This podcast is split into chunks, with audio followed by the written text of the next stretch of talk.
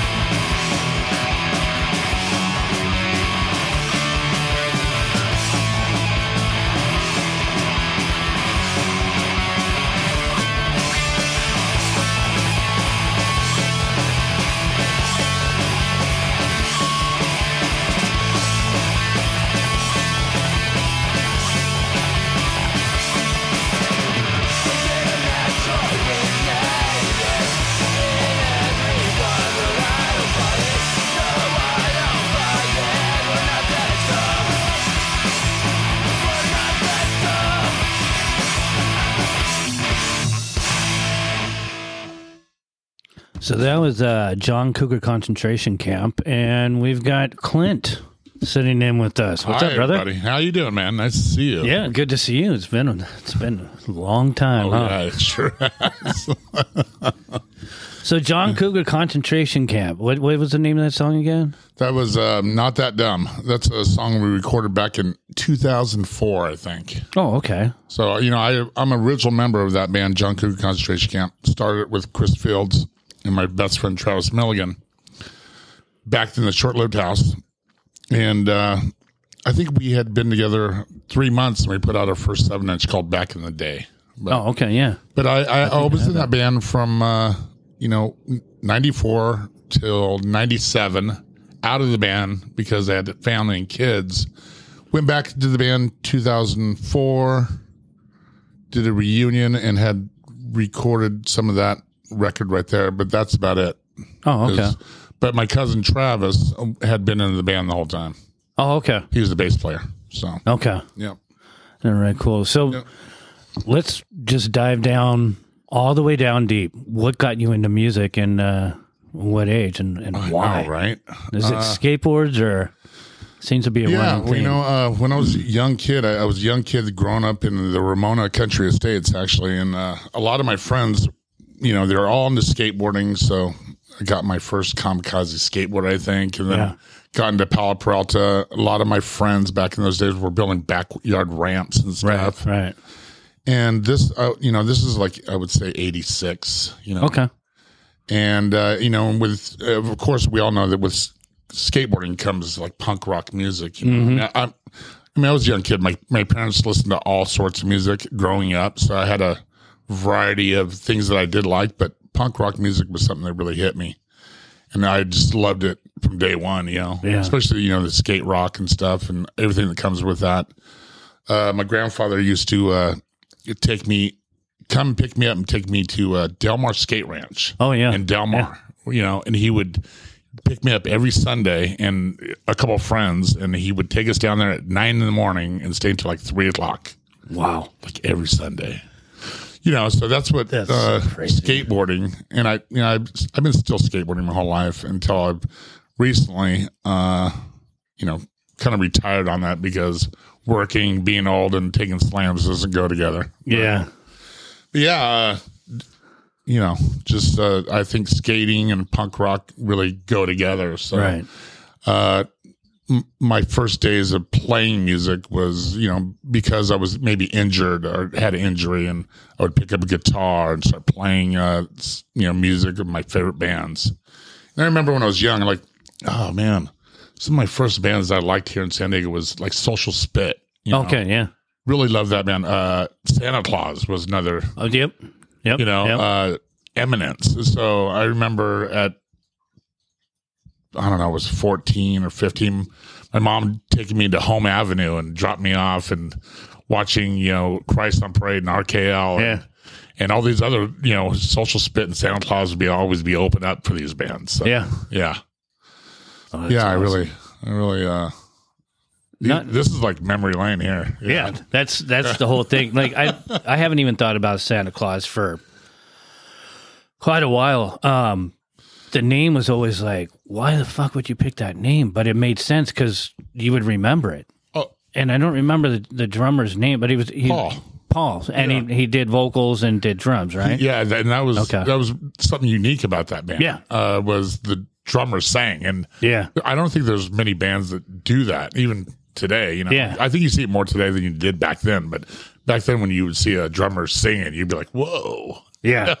and they they had a more of a metal edge to them too, so it was even Oh, absolutely. so they could play with bands back then where so Yeah. if you were living still in Ramona or Uh, we had uh, I, I I was living in Ramona as a kid skateboarding. I think my parents moved to Santee in 1986. okay So when I, when we moved to San San, I mean, I used to go to Ramona shows when I was a kid. My friends were uh, into punk rock, so we would go to. Sh- their parents would take us, drop us off at the Palisades, you know, shit like that. But I didn't start getting into uh, playing music until I got down here in Santee area. You know, and that was in 86 because I moved out there in yeah, 87 I believe sure. so and the scene out there it was kind of weird being out in Santee for me because I was from Mira Mesa so I started in, in Point Loma but that's most of my time in Mira Mesa went out there and then as we all know talked about it before the Wiener Schnitzel and that's where short lived and everything came from Yeah, But the bands around there, you would have bands like, um, well, Psychotic Waltz, who were still Aslan back then, if I wow. remember. okay.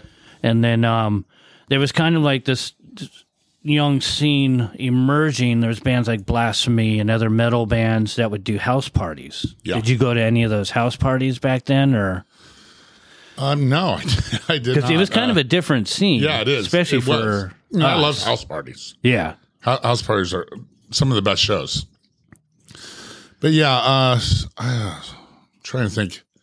I think one of the house parties that I remember, it wasn't Ramona. It was the ninth, short lived, and uh, the missing children or something Okay. like that. And it was Yeah. like a backyard house party, which are, are still fun. You know? yeah, yeah. I'm trying to So. think.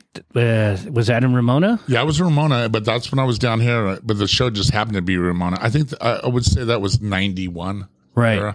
Yeah. That sounds maybe 90 because I started 90. because you remember the the ninth had their place in Spring Valley called the Cave I do remember that. and they had the shows there. I never been to a show there. I've been to the house once, just cruising there uh, through there with Ara and uh, Jeff Kelly because they were buddies. But I was you know friends with him. But he just took me over there. and We cruised around. They showed me around. I was really uh, uh, I was wowed by the you know it looked like a cave. I Yeah, was like, yeah. You know why they call this thing the cave? I mean, they had to paper mache the whole inside looked like a cave, which I thought was really genius. It went all the way down through all the rooms. So Sure. to get into Ara's room, you had to duck down and you know you didn't you had to know where the doorknob was for the bathroom and everything. I always thought that was so brilliant. And then Jerry, so they had Palisades seats, three rows of seats, I believe. In there, I thought it was their- like uh, at least ten, right? I don't even remember. But it, Um, it was a weird uh, concept. It, it was like a roller skate ring slash movie theater almost.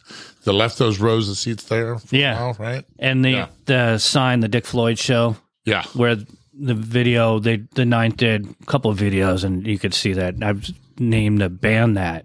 yeah, But so that was kind of when eventually when I started doing more and you know short live was doing and we were working with the ninth and that's how I ended up getting to Soma. I'm trying to put together when because we were in the same scene, Yeah. you know all the same people, yeah, but like at some point it went from see i was go to those a couple of those metal parties because um Sure. Well, for one, Trip West and uh, the singer of Aslan Psychotic Waltz, Buddy, I believe, worked there. Okay. So I could go there and get my, my records. Yep. And then Brian lived in the same complex as where I was living, the guy in the wheelchair. And at some point, it went from those metal backyard parties Right. to we're kind of all hanging out through Wiener Schnitzel with Short Lived. Um, they eventually got the Shady Lane apartment Yep. and we started going to more shows. I started booking some shows. We would go to Iguanas or whatever. And then it just started to grow and grow. And at what point did you come into the scene there? I I I remember I was uh, still part of the scene, but still just a young punk skateboarding. Still, you know, really didn't know those guys back then, but just still, you know, loving punk rock. Uh, going to shows with my best friend who we skate together every day, you know, being dropped off at the Palisades, Wash, Wabash Hall, uh, and then uh, what else?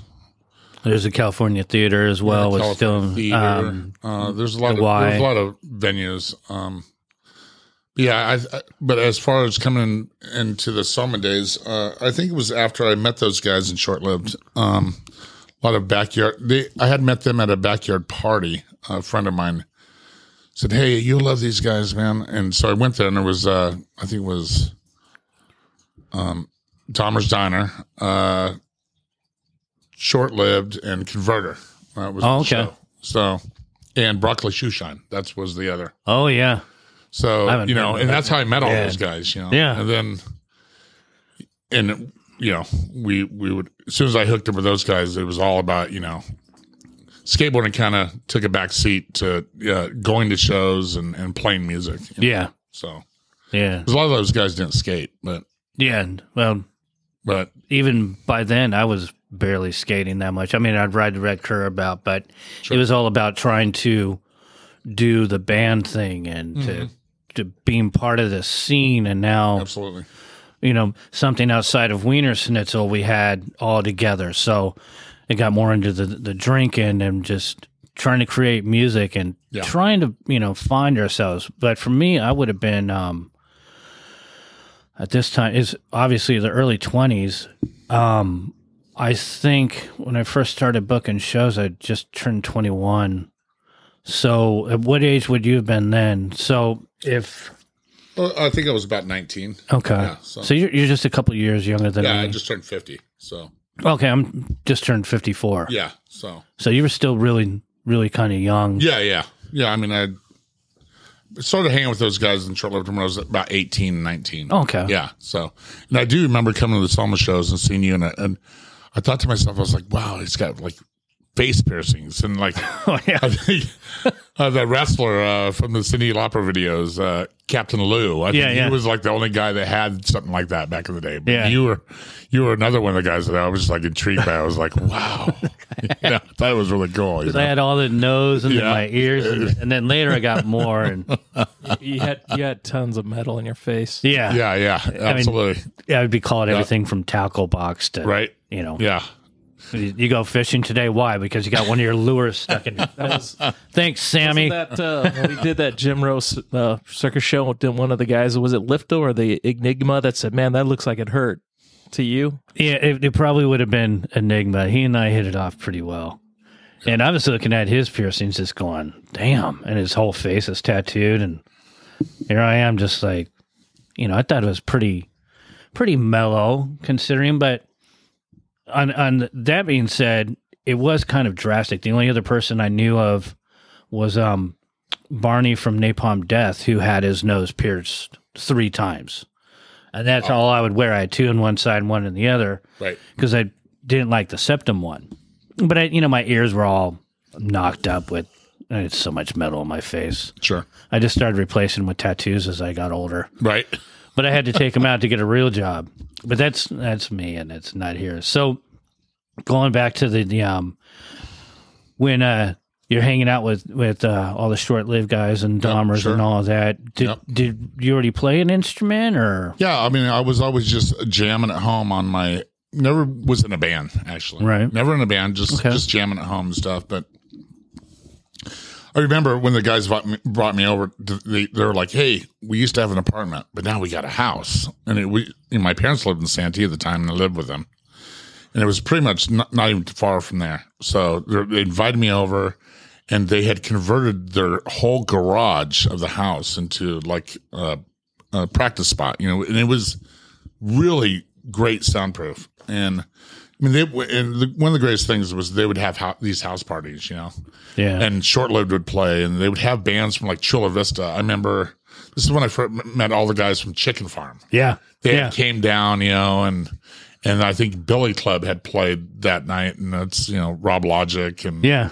the it's, they're the mice now, but it, they're called Billy Club back then. But that was like one of the sh- house party shows, and I was so um, enamored by the the talent and how Yeah. good these bands are. I mean, Chicken Farm, I think, th- you know.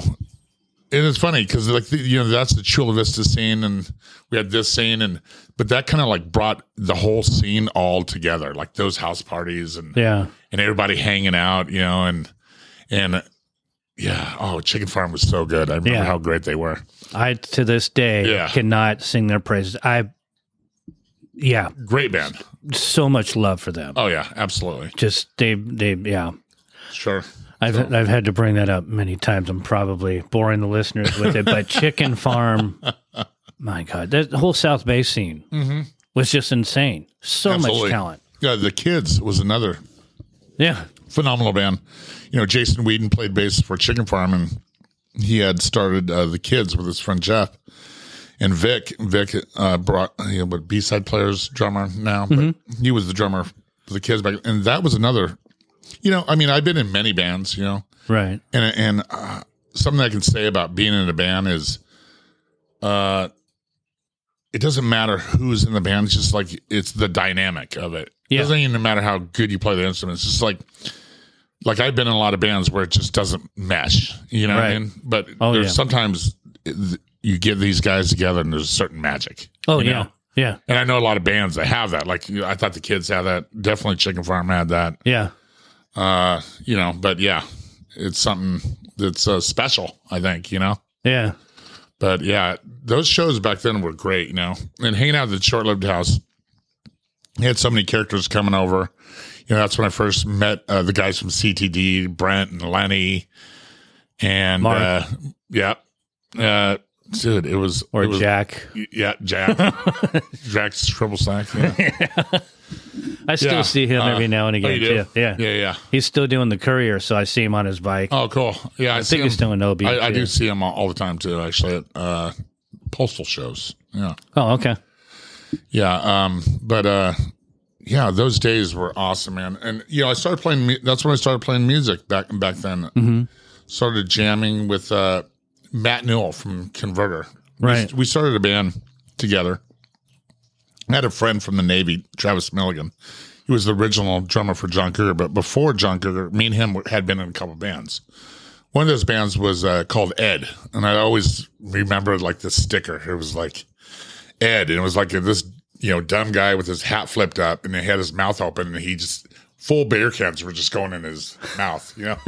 and the Ed is it was abbreviated for educated drunks. So, Okay. but it was just a three piece band. We just fucking around, but it was kind of good, you know. We got we got to play with Mr. T experience and stuff. Oh, the band kind of sounded like Cringer, you know. It was a Okay, three piece, yeah. so it, it was really fun. So that was my first experience you know, playing in a in a real band, you know, Okay, playing yeah. shows. So and then after that, it was uh, this band called Filter that we did. Uh, was short. It was uh, ironic. It was short lived, uh, but we had played some cool shows with uh, you know short lived uh, Dahmer's Diner, um, Chicken Farm. We we all went out to Yuma, played on a just a tractor trailer in the middle, middle of the desert. Oh no way. And That's one of my dreams. dude, it was so awesome. It was like a generator in the background.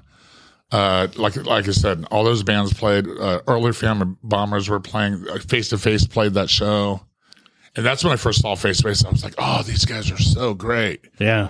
And a month later, I saw a flyer that Face to Face is playing in the dungeon at Yeah. Soma. You know, Yeah. Uh, so I went to that show and saw them, but I already knew before that. I was like, oh, dude, face to face is like a main stage like band. I mean, they, they were so good. know? Yeah. but you know, a lot of people didn't hear about them when they had played the dungeon and all that. I think I think that's like right maybe before uh, they blew up.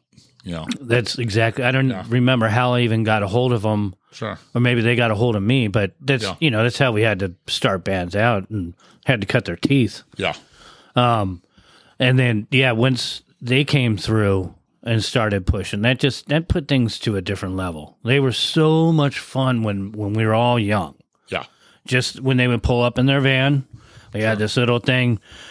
Trevor would usually be driving, but Matt and I were the ones that were really goofy, and Rob was a little bit more reserved. sure. But they would pull up, of course, you know, come out to meet everyone, throw, just flick a quarter up in the air to see who can get it first. Whoever got it first, well, they were the first in line.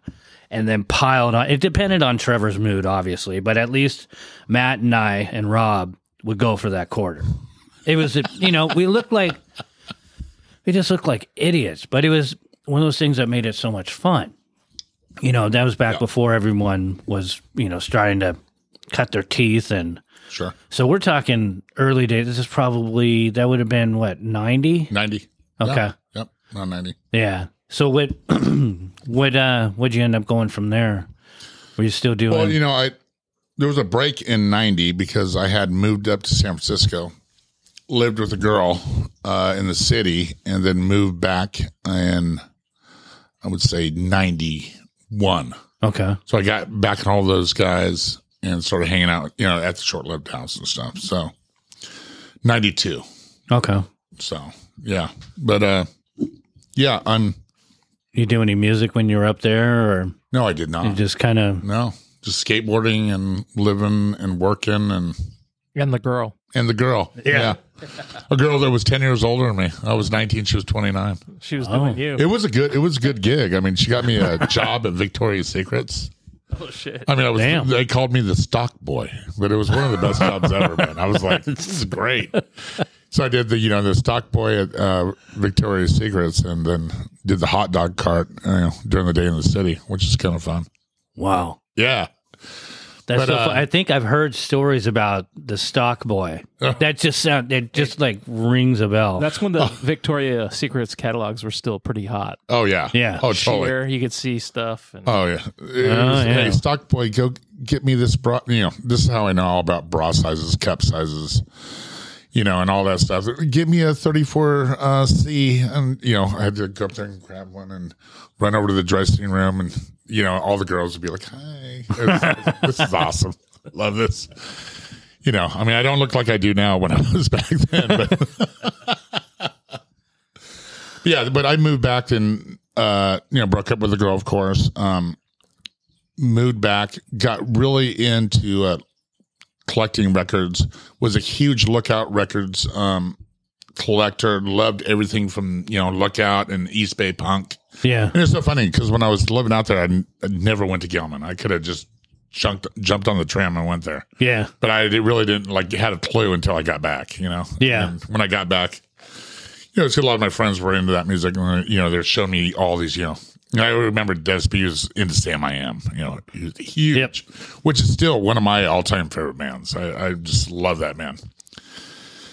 Uh, you know, they're kind of poppy, and uh, Chris Fields always makes fun of me. He calls them college rock, but uh, I think they're great.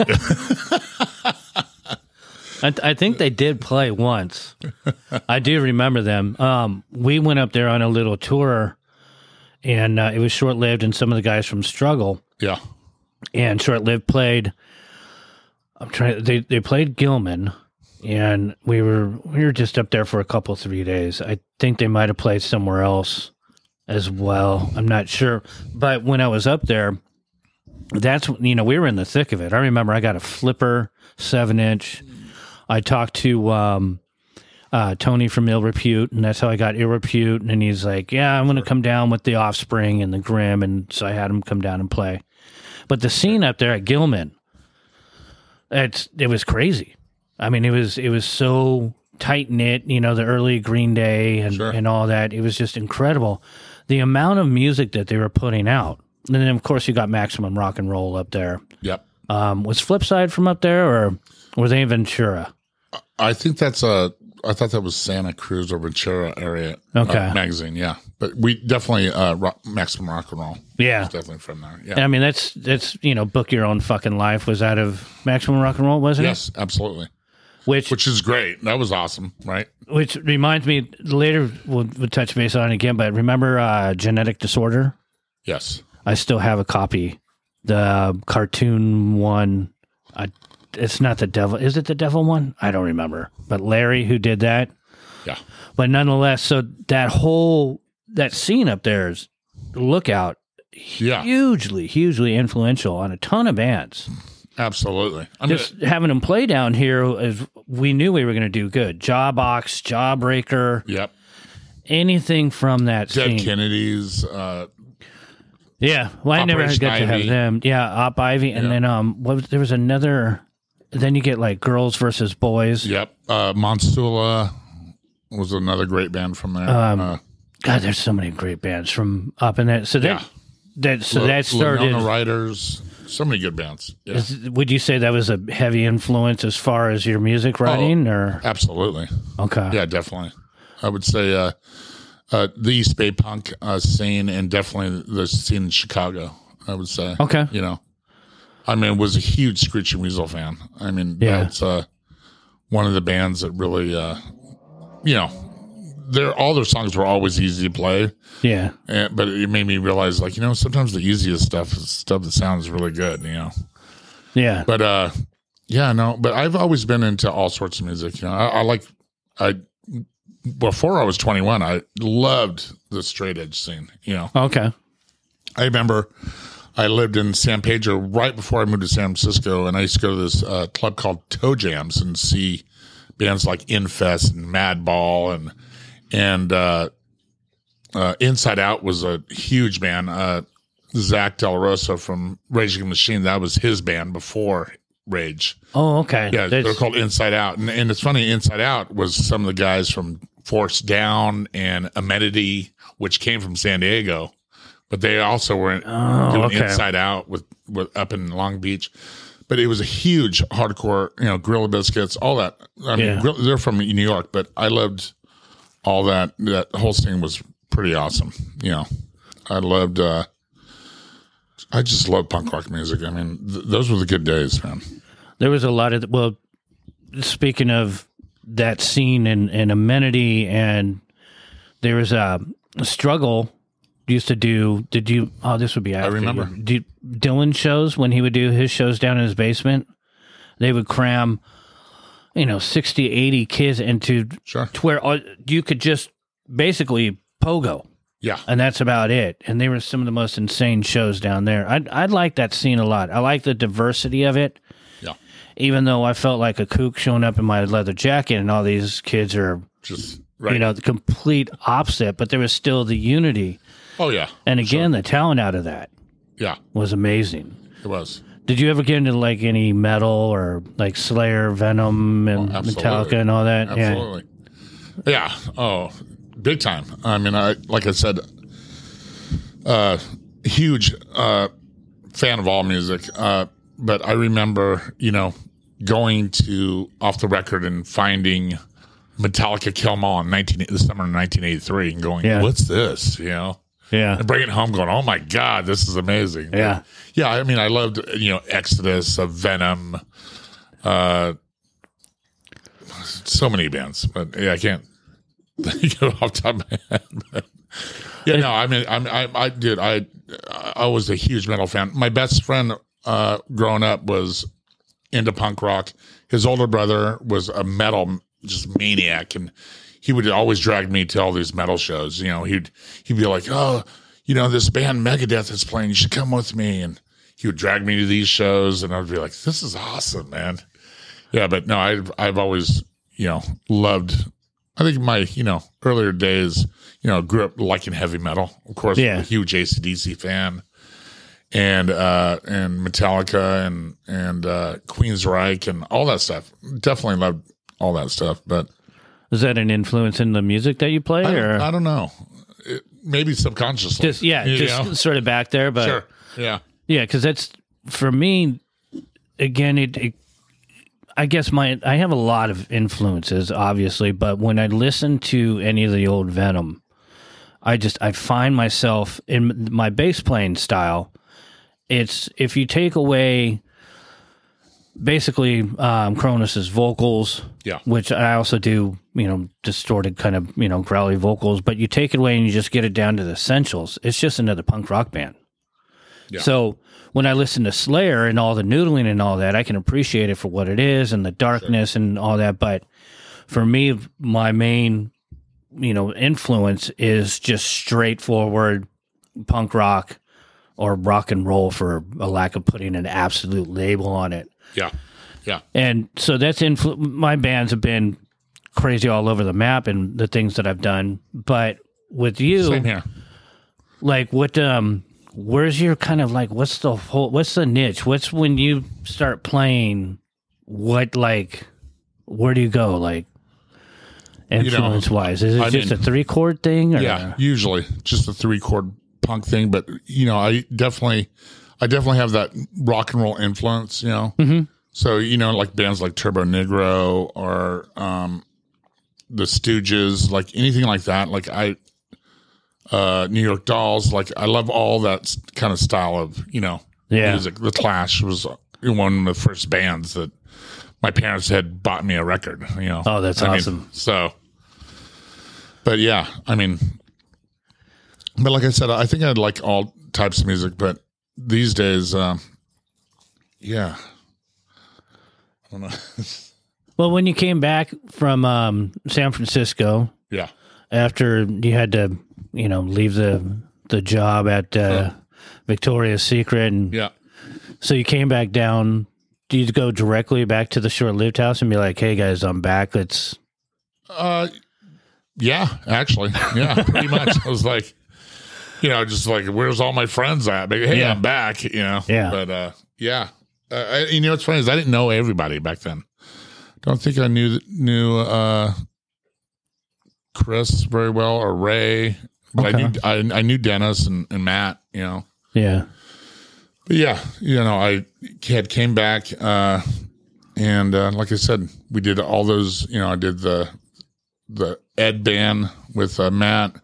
We did Filter. Uh, I did a band with the Twins. We, you know, I remember like a lot of uh, during that time was like Pearl Jam was popular and and Stone Temple Pilots and and uh, I don't know if this is after Dahmer's or before. I'm I'm trying to think. Yeah, it's been a dude. This has been a long time, but Yeah. you know, I I started jamming with the twins. That was really fun. We kind of did experiment band called Shadrach.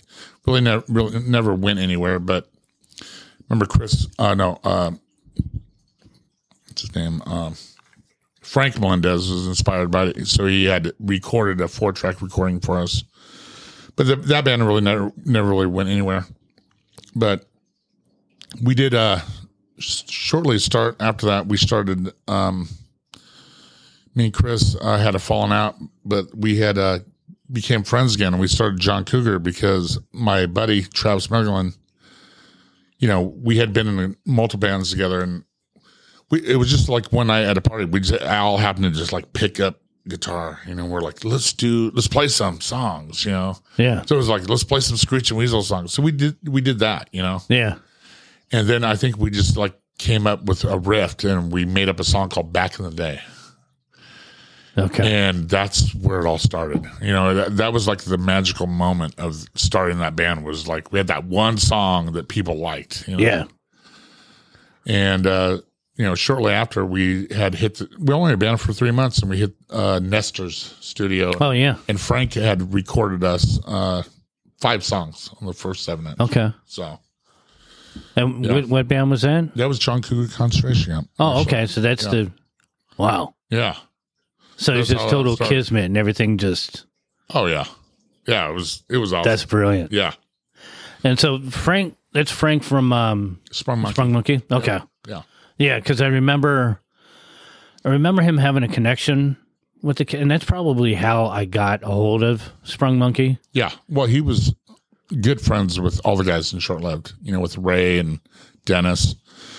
And, uh, you know, I noticed they had a, you know, Short Lived and Sprung Monkey had a connection. Yeah, all friends, and they played a lot of shows together. And that's another good band. I like Sprung Monkey. They're- Yeah. they were they were awesome.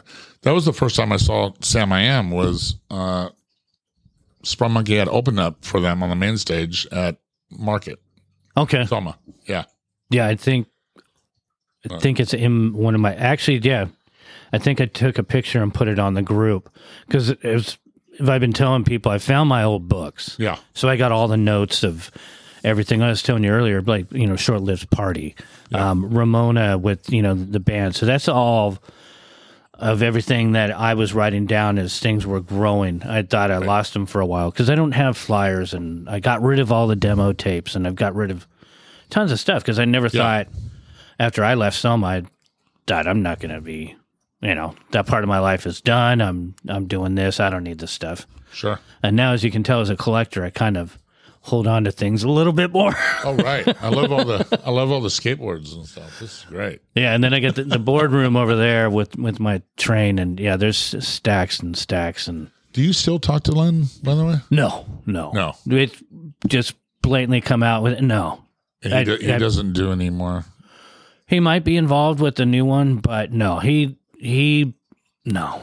Oh. I'm done with him. I don't. No. Yeah, I'm trying to be as the the reality of it is um, the damage that he had done, the shit that he had talked. Um, there's things that I started to find out more and more as time went on.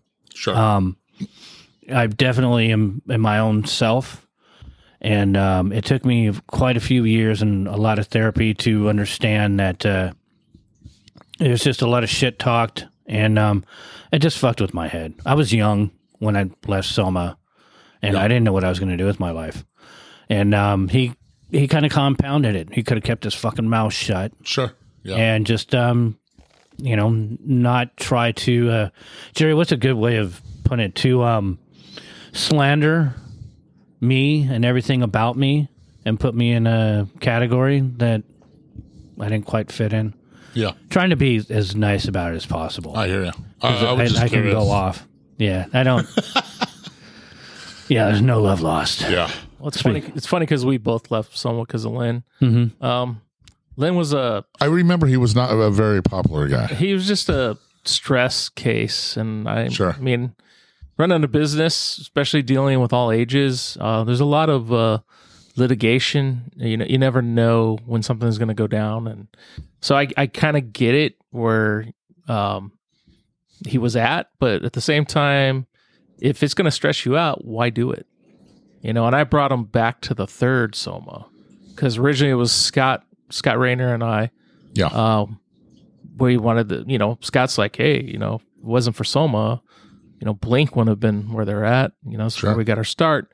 So when Goldenvoice walked out on Metro, uh, I was bummed, you know, because actually Lynn had sold it and I was running for Goldenvoice. And then Lynn took off to go sailing. And uh, a couple years later, you know, I'm like, I was out tour managing and still trying to keep my foot in the door with music. And I'm like, shit, I really want to bring back uh, Soma. So Yeah. Scott reached out to me. Hey, I got some some money. Let's let's do it. And we did. We brought Lynn back, and um, yeah, eventually we opened. Uh, actually, this is a 20, 20 year reunion for.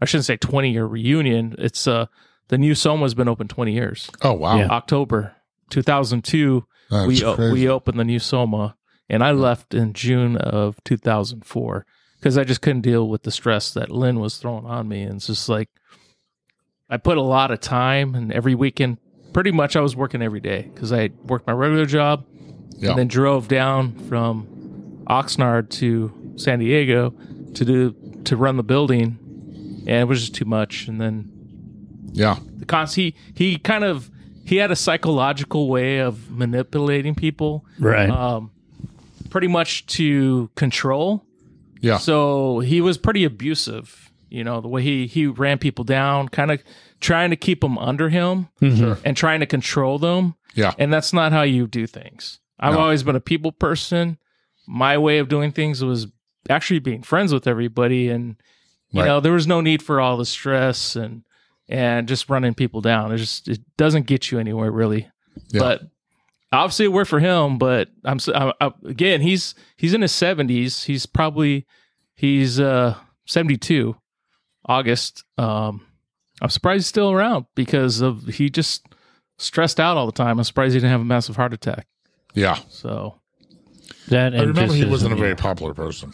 Yeah, Remember he would announce shows and people would be like, "Fuck you, Len," and, and it's so funny because he would he would he'd be like announcing, and they'd be like, "No, fuck you," and everybody would just like shit on him. You know, I, that- you know, you know, I always thought that was Yeah. hilarious. You know, everybody, they everybody has their issues. You know, Len Len was a businessman and and trying to- absolutely, and trying to run an all ages club in San Diego where you know yeah, pretty much all the venues are 21 and up. yeah. No, they they were So And I- absolutely. I'll give it to him in this because we've discussed this before. We talked with Sammy, our old sound guy.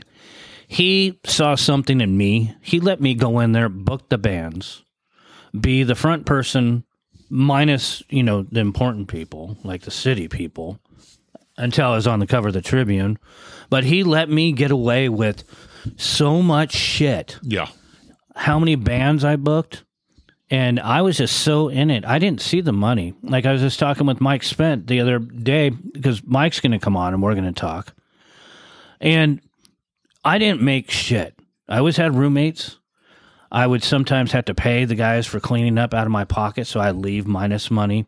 I, there was no money in it for me. I was homeless multiple times while working there yeah, he kept me under him enough and I was naive enough and focused and drunk enough to just try to keep booking the shows because I wanted to create the scene and I was I felt so obligated to do what I was doing for the scene for all the bands sure. that that was my life to be shit on afterwards by him and then to be shunned so much well I kind of expected from a lot of these other promoters Yeah, but unlike a lot of the other promoters in this town and other people running clubs and all that, I did not have a silver spoon.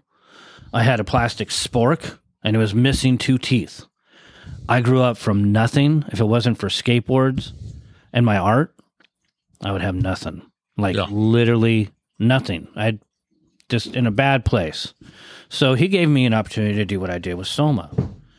And one of these days we're going to go over it again, and I'd love to have Ray Cam in to talk about it as well. yeah, But um, when he gave me the opportunity to book these shows there, I just I did my thing, yeah, and he tried to take me under his wing and have me, you know, doing basically be more like him.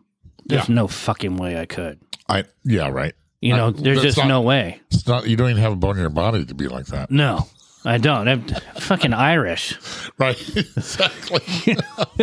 I'm at the bottom of the barrel as far as you know, but and I also didn't have I didn't have his money. I didn't. I had to do everything. If I was to book a band, I had to convince Len that it was worth it to book them. I had to do all my chemistry on the show to make sure it would work. I had to take chances all the time. So I had to be, and I'm not really a people person, really. yeah, I'm an introvert of many ways, but I had to come out of my shell. So he did enable me to do what I was able to do for the scene. But that being said, too, um, you know, going back to the, he had the money, he drove around the Porsche, so it looked a lot more, you know, higher up. So people like Mike thought I was making money. I'm like, no, dude, I'm not like these other guys. yeah, Len's money was not my money. So I didn't have mommy and daddy paying for everything so I could start a club and book punk rock shows. No, I did everything was grassroots. So everything my approach with every band was grassroots. So as we started splitting um, the short lived guys and I and we started splitting that scene um yeah, please. Um, you know, eye to eye right. then I just kind of I had to really stay in my shell. So I had a, I had a lot of things. You know, we're we're talking a lot about Len right here, but this is something that we've never talked about. You know, you get true. to yeah. so you know, there's more things that I need And to know know what's funny about you as we you're go. and you know what's funny is like I've known you for a long time, and everything you're talking about, I I I've, I've known I I recognize those transitions, yeah, and and from even you know from Give me from chills. from Union and then going to Metro because you were still there at Metro. Yeah. And I think this is where uh, Len wanted you to take more control or, or be more like him, Yeah. which a lot of people kind of, you know, uh, jokingly, maybe behind your back, said uh, he's trying to be like Len or whatever. Mm-hmm. But I could just tell that you weren't comfortable with that. You would, you always want to do it your own way. Oh yeah, yeah. Yeah. I'm I'm I'm getting chills thinking Yeah, about it right exactly. now. Yeah. And one of the things that I hated the most, which I'm pretty sure is kind of already known, is I hate rock stars. Fucking despise them. Sure. Fuck you. Fuck your money. Fuck your band. When you come and play Soma, you're playing for our people. This is my house. Yeah. Treat it with respect. Sure. Do your thing. Do your band. Do you. Don't change for anyone. You respect me. And if I have Len coming and yelling at me because you done something or whatever, don't Where- put where me in the, worst- fucking. the- I mean, I would like to get back to the short-lived house and all that stuff because because it's so funny because I, I don't know what it is. My older age, uh, I start the timelines start getting fucked up, you know, and, and I start brain farting. But dude, what were some of the worst bands? I mean, as far as like, oh, I mean, just like just rock stars or yeah, I mean, it played it so much. Oh. Didn't, didn't listen to the rules. Trashed the green room, or Oh, or just like wow. just like you fucking. You were like, I, we're not having them. Pennywise. Oh, really? Pennywise. Straight up, I know this is going to bite me in the ass. And no, I'm not putting my archives in their fucking museum. Fletcher, just, well, number one, the fans of, of and their crew and Pennywise walked all over me like as if I was the, the doormat, and then they would go to Len. Len tried to get Fletcher to kick my ass in the back of Soma. He told him straight up, he goes, Fletcher, that, that's kind of my El Duce voice, Wow. but he's like, you know, I told Fletcher, he's, and this this is so diluted at this point because I've told it so many times. But Sure. he basically just told Fletcher that I don't like it when Pennywise plays. And so he says, you know, Fletcher's looking at me, he's, you know, 17 feet tall, and he's looking at the top of my mohawk and straight through my brain. And I'm thinking, I'm going to have to fucking climb up this guy and frickin' punch him in the head and then run. You know, just straight up his leg like a little cockroach and punch him and run. And then I'm going to have to frickin' drive my car through Soma and hopefully hit Len. this is bullshit. You know, it's I'm a little bit more dramatic right now because I could tell someone that's never heard this story, but Sure. uh, the long and the short is Fletcher asked, you know, what the fuck's up with that? I said, you guys come in here, you disrespect me. You disrespect the club. You guys are fucking rude. And then I have, and I point at Lynn, and then I have this fucking asshole yelling at me for the shit that you guys pull. I go, that's fucking bullshit or something like that. I don't remember word for word. Yeah. Essentially, that's what it was. Is that, I- is that all you have? Just uh, Pennywise? No other. Oh, oh no, I'm, I'm, I'm just getting started. I'll, I'll, I'll just some shit out. no, we're, we're love to getting it too. um, when uh, Flipper played Metro, no, they played um, Union and Market. So um, the bass player, I think it was bass player singer at that time, because you know they've gone through so much. He was he was coming down. He wanted drugs. Fucking Len tells me, "Well, you're a punk rocker. Go get some fucking drugs." I'm like, I don't fucking do drugs. I was for one this is going to come out eventually, but I, I was clean off of dope. I Yeah. used to do meth, and then I stopped Sure. in '86 because I went to jail and Yeah. I, you know, fucked up. So I was clean. Right. I drank. I didn't even really like smoking pot because I didn't want to be a fucking hippie. So Len's yelling at me to go and get some drugs for him to make him go on stage. And one of the crew or someone's like, "You just go play. You're a bass player. You can just go. You know the songs." I'm like, "I got a seven inch. I don't know, and I got to do my thing here." Yeah. Um, that that was kind of weird and awkward. Um, but when local bands, there's a few local bands, and they would know if they listened to this, um, who treated me like I was because. Hold on. They're they're like, please don't say it. Uh, well, I'm not going to call them out by name, but they would, you know, because you basically you deal with me until you get so many people, and then you start playing the main stage. And this is Yeah, something yeah. I found out from other bands that Len had really poked and prodded, like. Sure. You just got to deal with him, and then you can deal with me. Then you really make the money. So he might as well have just said, you know, start with him because no one else will give you a chance ever in this fucking town. Once you make money, I'm going to take you on. Right. But it's kind of glamorizing it. Um, but it was true. A lot of a lot of bands just treated me like I was beneath them because they started to become rock stars. Right. Um, so we'll just do a, a gloss over on that. Um, Megadeth, when I had to have a backstage pass to be where I worked, um, that pissed me off. Um, that that was really that was really pissy. I can't. There's Well, not not only that with the Megadeth show, uh, we had a New Year's Eve show the night after that, or the morning after that, I should say. oh yeah, so that means we had a ra- oh the raves. I lost my mind when we had to do those fucking raves. But as far as bands, I mean, right now I'm remembering the good ones, like kicking the ball with the guys in uh, Radiohead out in the parking lot. Not with Tom, but um, with the other guys. There was, I mean, realistically, in my heart of hearts, once I get Len out of the way, Yeah. and I think about the talent that I got to work with Yeah. And to see the careers that people have. Like Mike Clovis, who was Sammy's, um, his apprentice on sound, is now on the um, the Kiss cruise. So Oh, nice. shout out to Mike Clovis, the Claw. Um, people have you know really amazing careers, and those are the things that I really realistically like to think about. Yeah. Because if I think about the dark shit, it's just it's too depressing, you Sure. know. And hence was like having people like you come in because we've ran in that circle. Yeah. Yet I don't even know when I'm looking through all of the stuff. See, I'm getting chills again when I'm looking through the videos and stuff that you sent me. I'm just blown away. Yeah. So much talent, and it just. Why am I not doing this anymore? You know, so Right. but if Jerry and I can sit and talk with people, Yeah.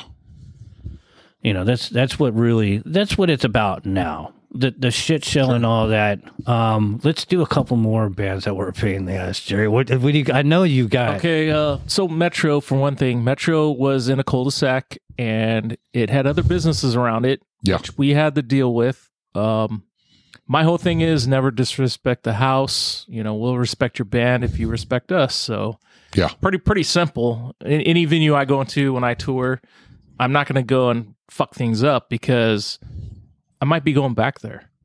You know, Absolutely. so I'm gonna I'm gonna dish the shit out. are you gonna do super suckers That's when they- one. I was, that's one of them. You, you read my mind. Super Super Suckers had a tour bus, and, and if anybody remembers our little back backstage area for where the buses pulled in, I remember You the, loaded little uh, chain link fence area Yeah. back there. Yeah. Yeah. Well, Yeah. For some reason, I don't know. Maybe it wasn't even the Super Suckers. Maybe it was just their bus driver. They decided to dump their sewage, their tank, in Just- the parking lot in the back. Holy moly! That is totally fucked up. And talking about shitting And on we're us. talking a lot of it. Yeah. Obviously, Oh, yeah. if it was full. It was Yeah. full. And they dumped the whole thing in the back, Mhm. which Wow. Pissed me off. And then also attitudes or, or egos. You know, we're all human. Yeah. There's no need for that shit. No. yeah Um, Yeah. And actually, to me, I think musicians actually have less of an ego. It's more actors that have egos because they're not themselves. They're always acting. Yeah. You know, where musicians are who they are, unless you have this fake stage, you know, presence or whatever. But Yeah. so my other problem band would be the Aquabats because they like to light off fireworks during the Sure. day. Outside around our businesses, all we need is the cops coming because they're Yeah. legal in San Diego. Right. So I had that problem. They were just kind of out of control, kind of kooky guys. But Yeah. the only guy that was really cool in that band was Travis. Travis was always laid back and he'd always apologize to me when they're doing shit. Sure. And and he was from Riverside, so he knew. Because I don't Yep. think the other guy I think the other guys were from out of state.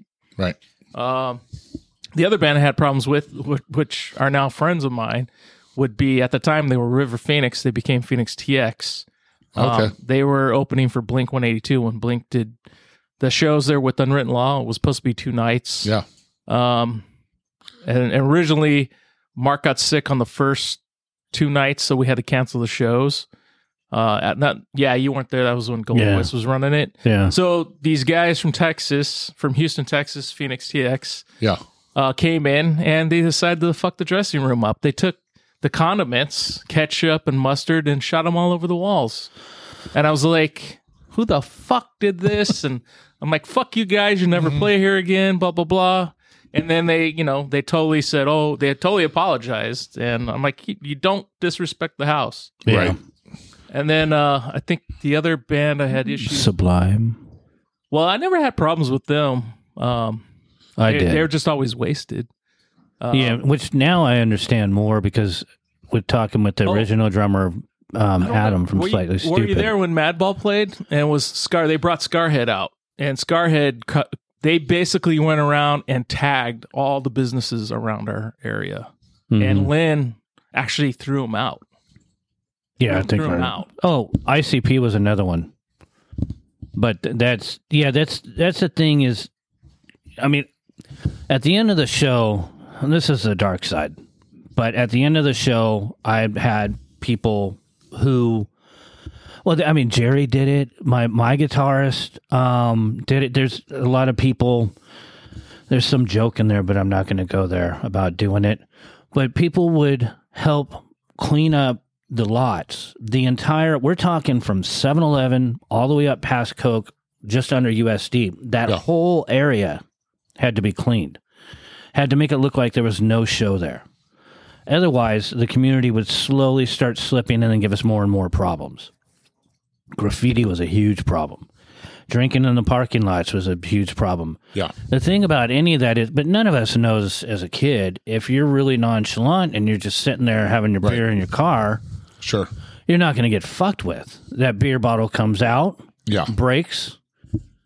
You're Remember that you was a huge thing in the, the downtown Soma. It was a lot of the underage kids would drink in the Yeah. parking lot and then but back there, no one stupidly cared. break the bottles on the fucking parking lot. Like Yeah, that's how you get burnt, you know? yeah. Like- and back there, we could. Oh God, we got away with so much down there.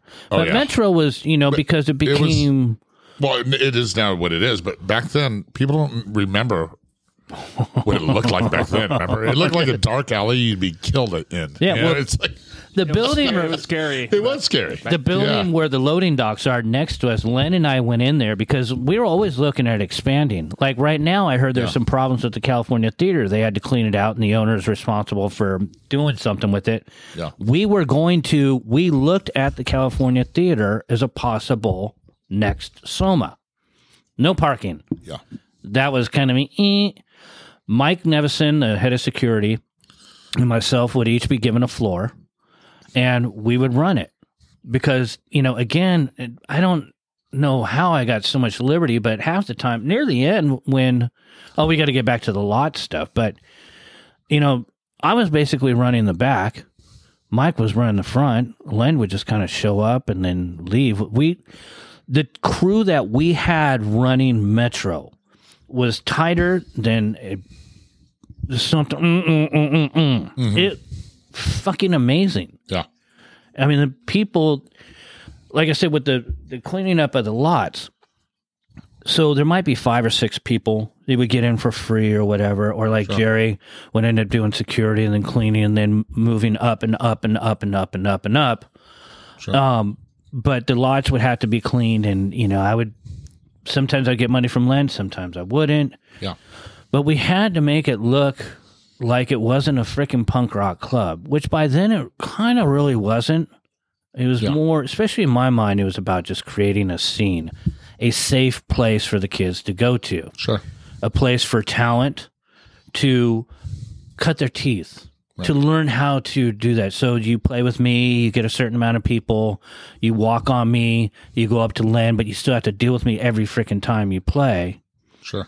And you grow and you start making money, you start getting bigger and bigger, and then you know millionaires and you know like Green Day when I brought them in, that was because of Jenna.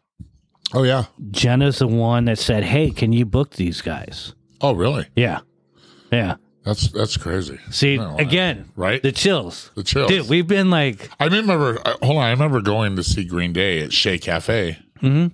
for three dollars. yeah, and they played with like a lot of you know East Bay punk bands inside.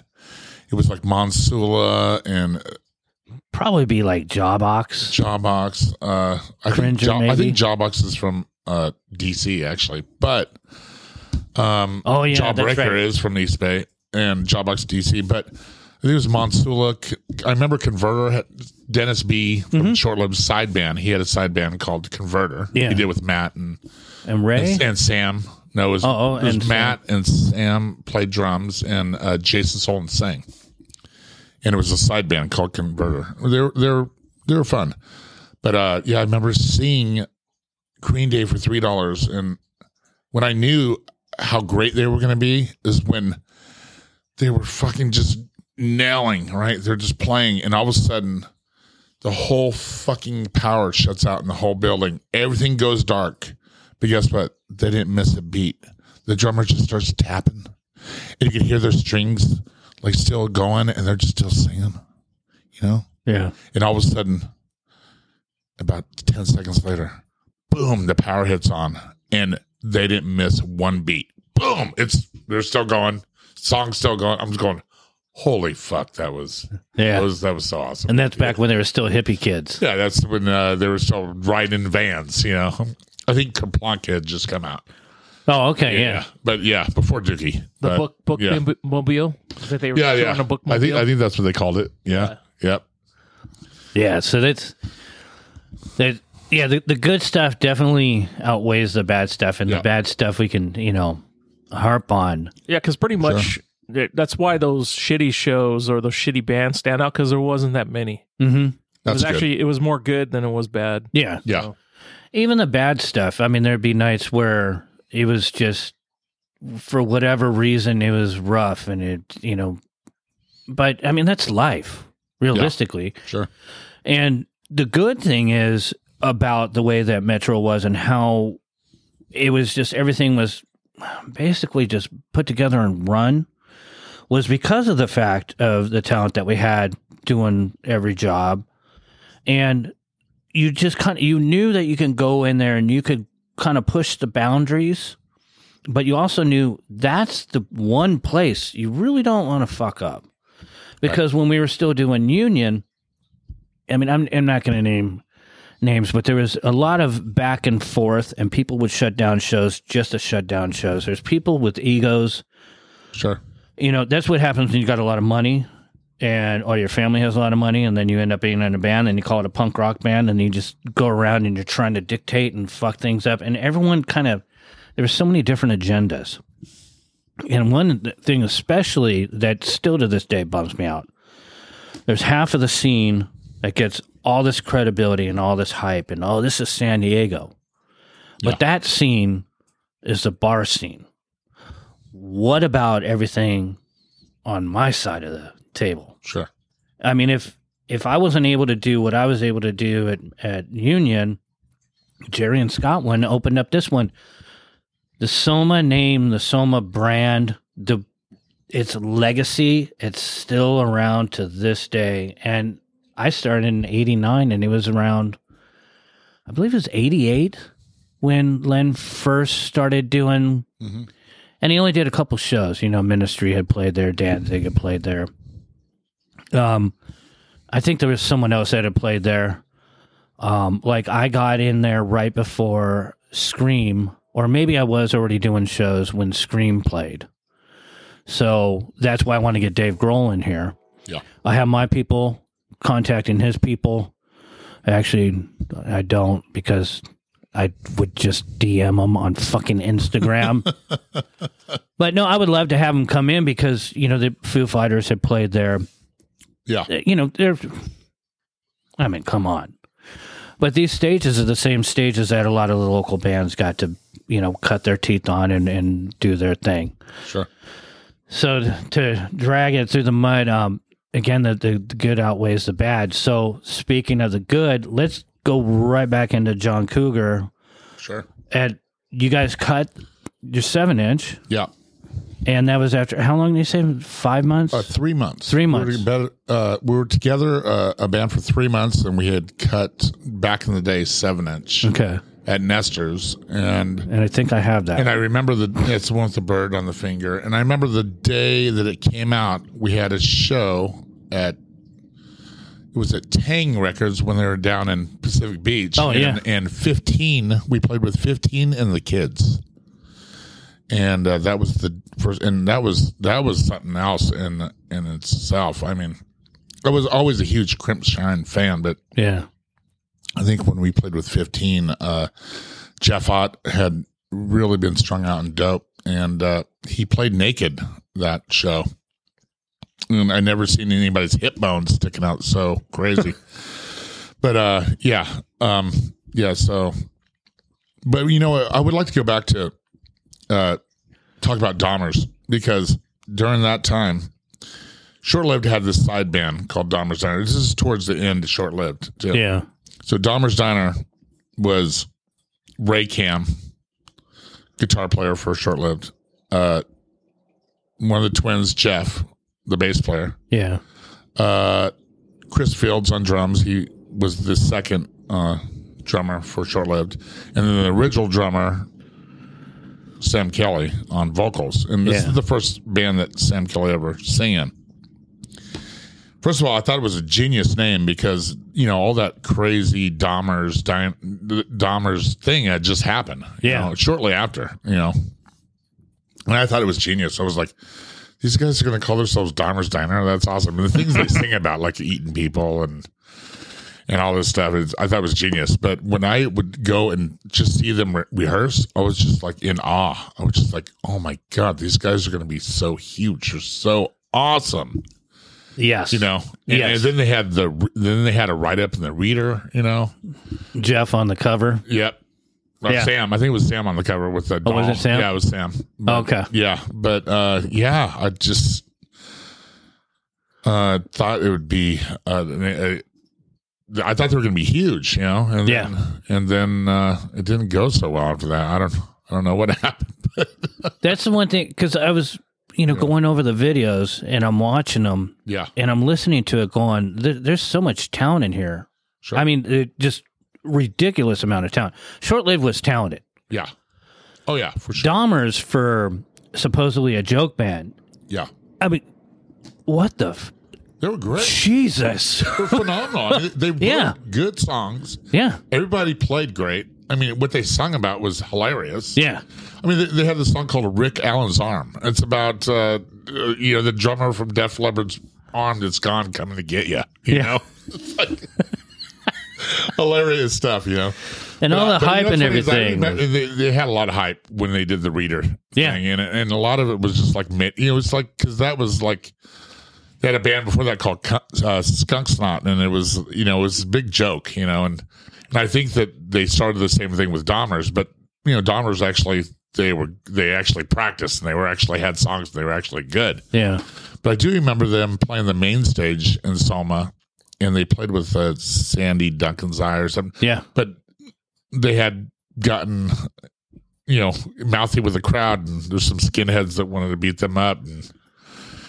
and That's right. You remember, and and then uh, you know, Sam was saying stuff to the skinheads like, "You look like you suck a big dick," and I. And I, and I bet you I suck a bigger dick than I do, and all this, or you suck a bigger dick than I do. Like he was just like riling the crowd up, you know yeah, which w- was not a good idea because you know you start rounding the crowd up like you know calling Especially- people uh, especially not there. i know exactly Yeah. uh, it wasn't g- gonna end well with them so i think they had to be escorted off the stage and into Yeah, the think so. van uh, right afterwards yeah so yeah. And with that was part of the the beginning of the tension because I did everything I could to try to get whatever band they were doing to play. right But they also understood because one thing that's not really talked about that much is we did have a huge skinhead problem in San Diego and you know Yeah. all over the place.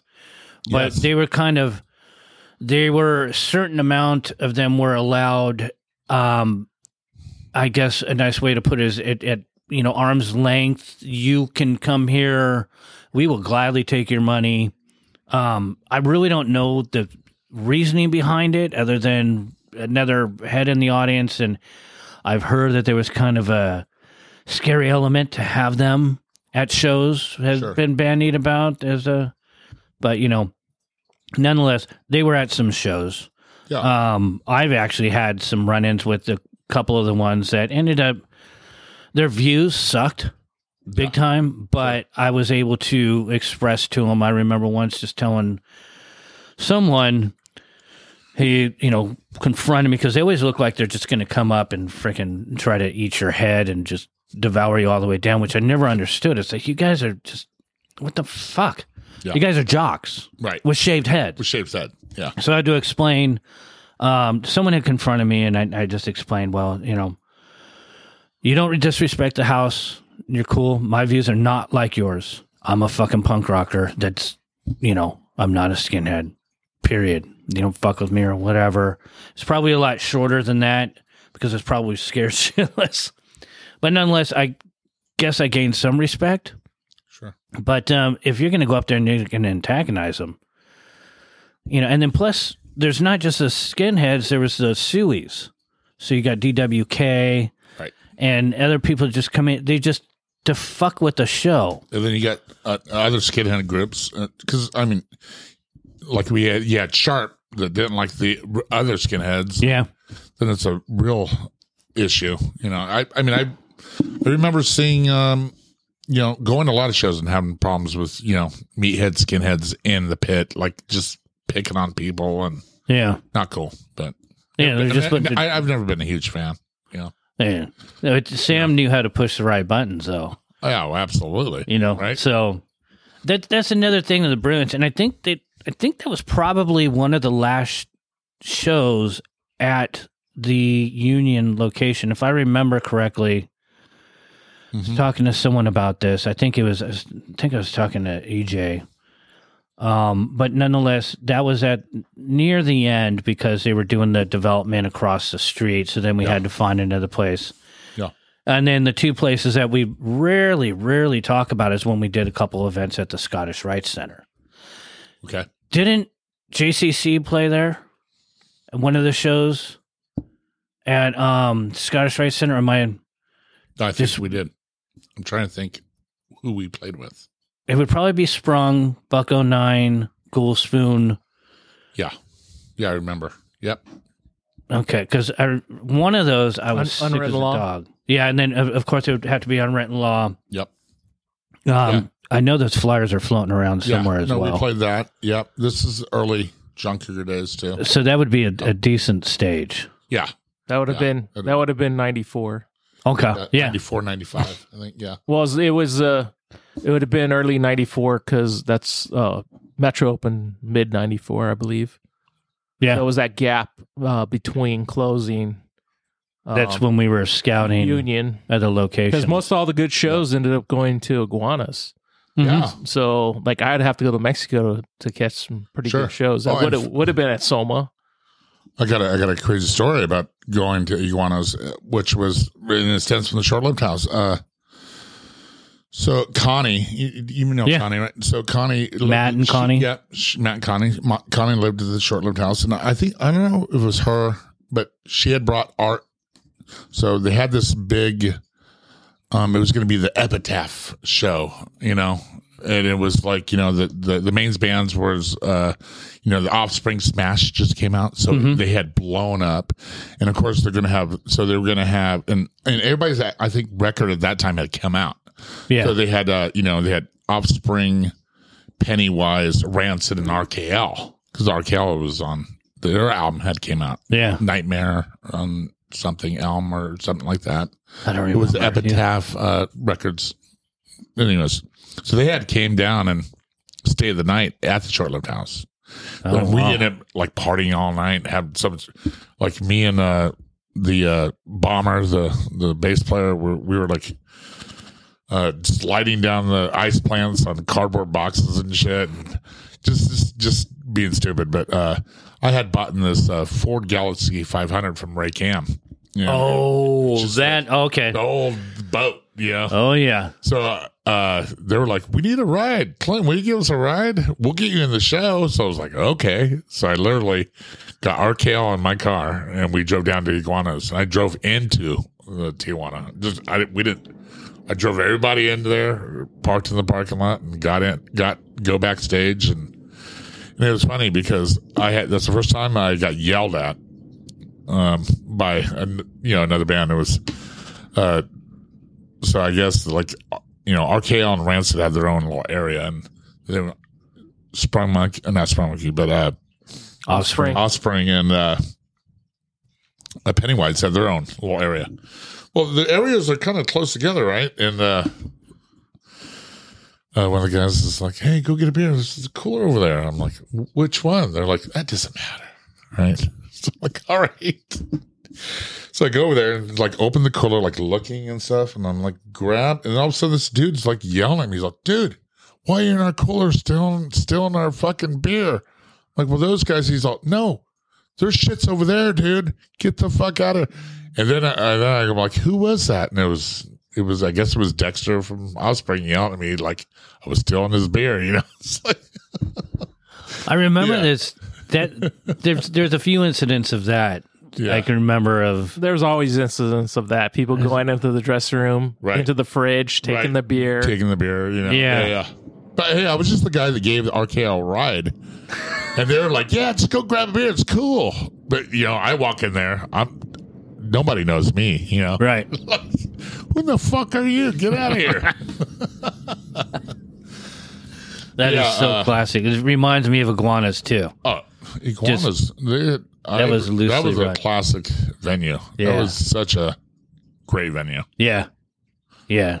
Just a bad area. Oh, right. Yeah. Yep. But um so getting back to did you ever play iguanas? No, Okay. no, never. With none of the bands? No, never. Because we did a, a short lived show there.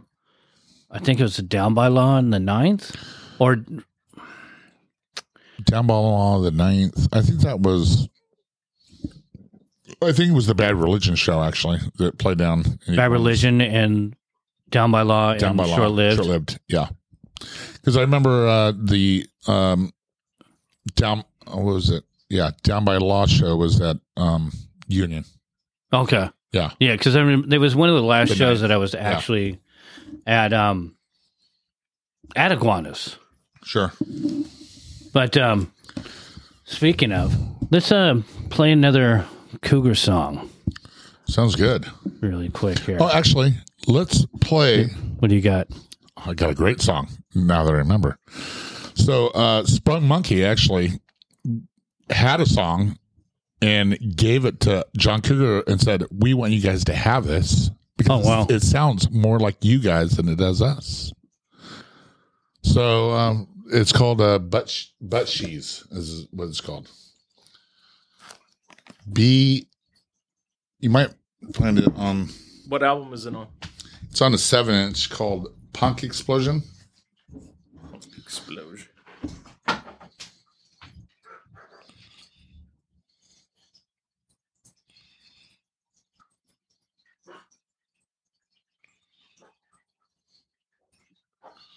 Yeah, I can't. I can't find it. You have it on YouTube. No. Yeah, you, you might want to find it on YouTube. Uh, it's because it's on a seven inch, and I, I I don't know what Jon Cougar has on Apple Music. Um, because I don't do Apple Music, I do uh Amazon Music.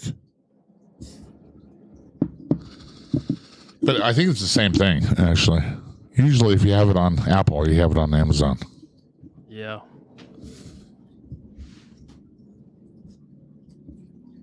Jeremy, Jeremy likes to do this to me. He likes to say, "Hey, let's do a song. We're not, we're not uh, prepared, so that's why we have the gap." Okay. Well, you know, the problem is I had to pee really bad, and I, I find it a good excuse as you play a song, so I don't. And then don't. we, and then we have dead air as we're trying to find a damn song oh, off my phone. Sorry, guys. I was hoping we're gonna ed- we're editing this, right? no, even this part's good because Try to- people are going to go, "Oh, Try God. to edit it as we go along. Here. Yeah. Yeah. You know, when when nature calls, you know, you got to go. But the good thing is, we get to hear more music. Well, there you go. It's on the very top.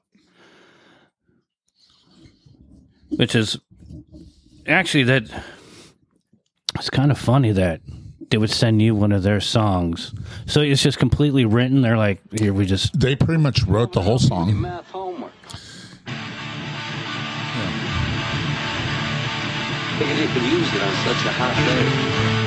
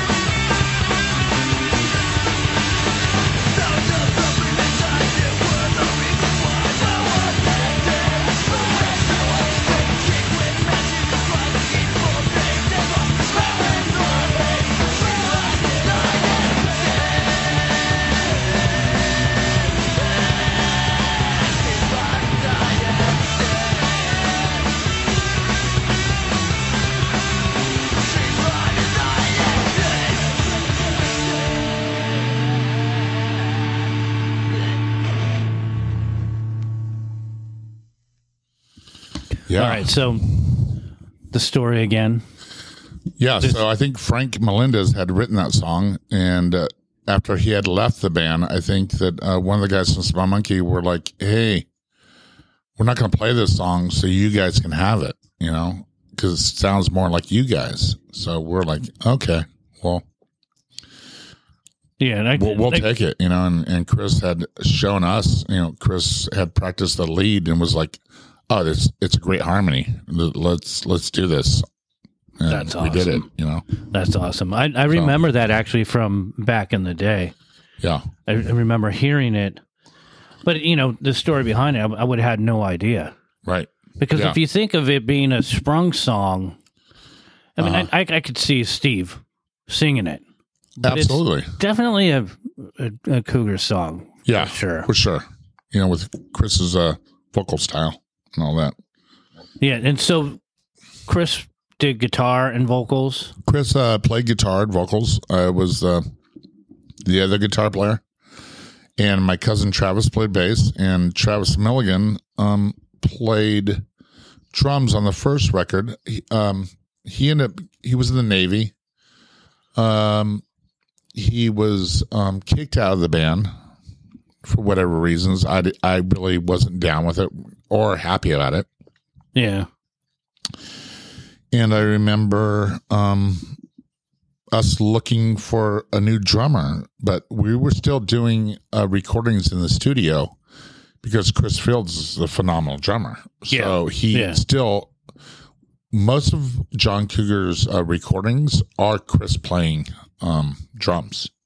Okay. You know, it's kind of like the Dave Grohl thing. You know, uh, Oh, but I'm, I'm a I'm an awesome drummer, and, and so so every drummer that joins Jon Cougar, Chris is like looking at him like, come on, man. You know what I mean? Full like- Just like, come on, man. Uh, I know you can do better than that. But no, Chris is a phenomenal drummer. But that's the thing. He is that freaking talented. yeah, he is. I can't. and, Like, if you want to hear someone play a drum and just listen, like, you you'd be in awe if just if he would just put it on a, a one minute show for you. He's he's a great drummer. Yeah. And there's a lot of we we do have a lot of phenomenal drummers in the scene, but what's what's awesome about Jon Cougar was Chris played guitar and sang, but we also had if we didn't have a drummer and we wanted to record, we still had Chris, Right. which is you know So you can still keep moving. Keep keep keep keep it moving forward.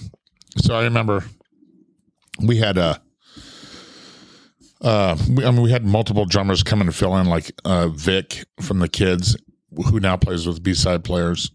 He had played with us. I think our first Casbah show, which was with Zeke, which was a a band that since we played that show with them, I'm like, these guys are great. And Yeah. if you never heard Yeah. of them, Yeah. you should probably listen to that band. Yeah. No, they're they're they're good. I'm Oh, absolutely. And uh and it's funny because we had tryouts, and I remember, um, funny story. So at the time when this happened, Short Lived House was done and over with. You know, okay. everybody, a lot of the guys moved out. Everybody went their own way. Uh, I think Dennis um moved to Northern California, hmm and uh so everything you know, everybody went their own ways. And we had my cousin travis had bought a house and he had a basement. So we started practicing there. And i remember at the time we needed a drummer so we're doing tryouts. And uh so one of the guys that came was uh Tom DeLonge. He came and uh because we knew him from you know before they were popular and big we used to play shows with them of course you know at Mhm. sdsu and, and at Soma. I think he claims you guys as an influence. Yeah, absolutely, absolutely. In fact, I remember in Metro when it first opened, they had just blown up, Mhm. right? Right. Huge, and I think they were playing with Rancid, but they had just came out with the, you know, the album with the girl, the girl, the nurse on the front. I Yeah. forget the name of the Yeah. I'm sorry, I don't remember. But That was, anyways- uh, that was Enema of the State. yeah, Enema of the State. But that's when Travis was in. So that was later on. yeah. Because before that, it was Dude Ranch. Scott was in the band still. So maybe it was Dude Ranch that came out. And then Cheshire Cat uh, with M&M's, which is the video they shot at Metro. Okay, I think that's what that album was. It might have- Dude Ranch, maybe. But I remember going uh, to Soma and because Chris was like, "It's sold out. Uh, Should we just go down there?" And we go down there, and Len's out front, and you know, it's pretty much the whole Jon Cougar band just came down there, yeah. and Len's all, "Jon Cougar, how you guys doing? Come on in." And we're like, "What the fuck?" Damn. So, so, so we the, he, we got that's I know the back areas. He just like let's go to the back area. Went in there and and when Blink was doing their set, we were on the back. We were on stage in the back when they were playing, and they were like, "Hey, anybody know Jon Cougar?" And they were like, "Yeah, you know, whatever." But uh, there you go. We stole this song from them uh, or riff from them for this song, and we were like, "Really? That's crazy." and uh, and that was uh, and and you know I've always been a huge uh, Tim Armstrong's always been a huge influence of mine, and I remember after they played, I went back and I saw Tim sitting on the curb in the back by the fence, you know, and Yeah. I had a Jon Cougar concentration camp uh, sticker, and I'm like, "Hey man, how you doing, Tim?" Oh, actually, I call him Lint because that's Yeah. his nickname. Yeah. I So- still I still so- call him Lint. yeah, so I called him Lint because my name is Clint, right? Yeah. So I thought it was, I was like, hey, Lint, I'm Clint. And he's like, oh, dude, that's awesome. Nice to meet you. And I gave him a, a sticker of the band, Jon Cougar Concentration. He's like, I love the name. And it's funny, is I still got a picture of that day on my phone right now, which is, Oh, that's awesome. yeah. And, uh, but yeah, I remember going down there. But uh, going back to uh, the tryouts with Jon Cougar's get a new drummer. Tom DeLonge had came down to try out, and he brought Matt with him. And Matt just sat on the side, but Tom gets up there and gets behind the drums. He goes, "Dudes, I'm actually not that good to play with you guys. I just want to say that I came down and I tried out. So let's play some cover songs. And we're like, all right. So we just we just played like some Jawbreaker songs and Yeah. some Screeching Weasel covers, and we had fun. It was awesome. Oh, that's cool. And then we ended up we ended up our drummer ended up being uh John Value, who actually plays in Inciting Riots now, and I'm still in the band with him. But back then he was in the Neighbors. Alan had left the band, and John Value That's came right. in. They're both like phenomenal drummers. Yeah. But uh, John was the guy we were like, yes, we're gonna play with him. I think we, co- we recorded another seven with him. We went to Berkeley, had did a little you know coast little tour thing with him. And he was he was so fun to play with, and Jon Cougar. It's just fun to hang out with. But I remember he always made it. He was he was the one of those drummer. I mean, he played with the neighbors. He was a super fast drummer. Yeah. So all our songs became sped up like times two, which is hilarious, you know. Yeah, uh, yeah, I love those. I love those memories in those days, man. But uh, yeah, and then I had uh, I had left Jon Cougar after that in you know uh, ninety seven or so, and, and pretty much just stopped playing music, you know Wow. because of uh, uh, a drug habit. You know, I got um, me and my wife. We just got into fucking smoking meth like all the time, and and we had a family and kids, and it was just a shit show, you know, and and doing that for 15 years, and then and then you know going to jail because of it, and spending a year in jail, and get and then getting out and going. Okay, you got a seven year suspended sentence over your head. What are you going to do now? You know, Yeah. but still, I still had everybody's number and never went back there and, and just became, you know, just said, okay, I'm done with this, you know. Yeah. And it, even when I got out of jail, I had to do still do the live in rehab We have to stay in there and live.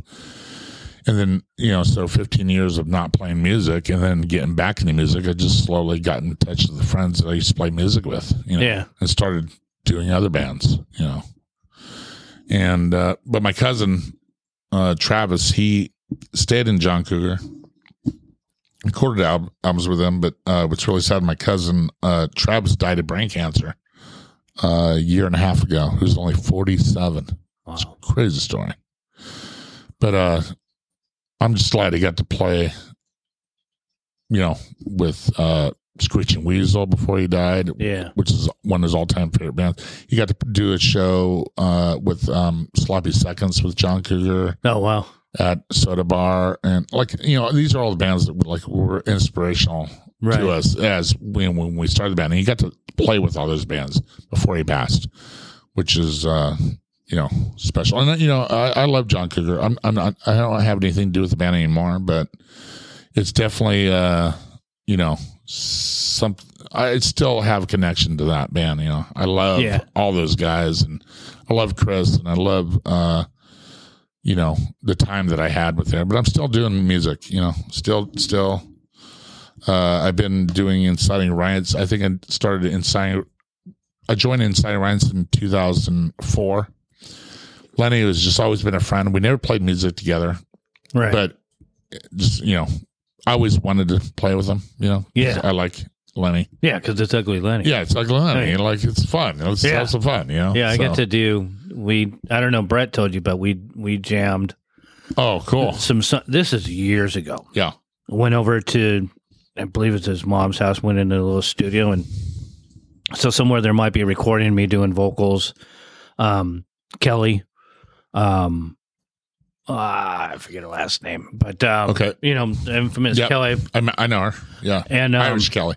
Yeah, and Yeah. then um but I'm trying to remember if there was someone else.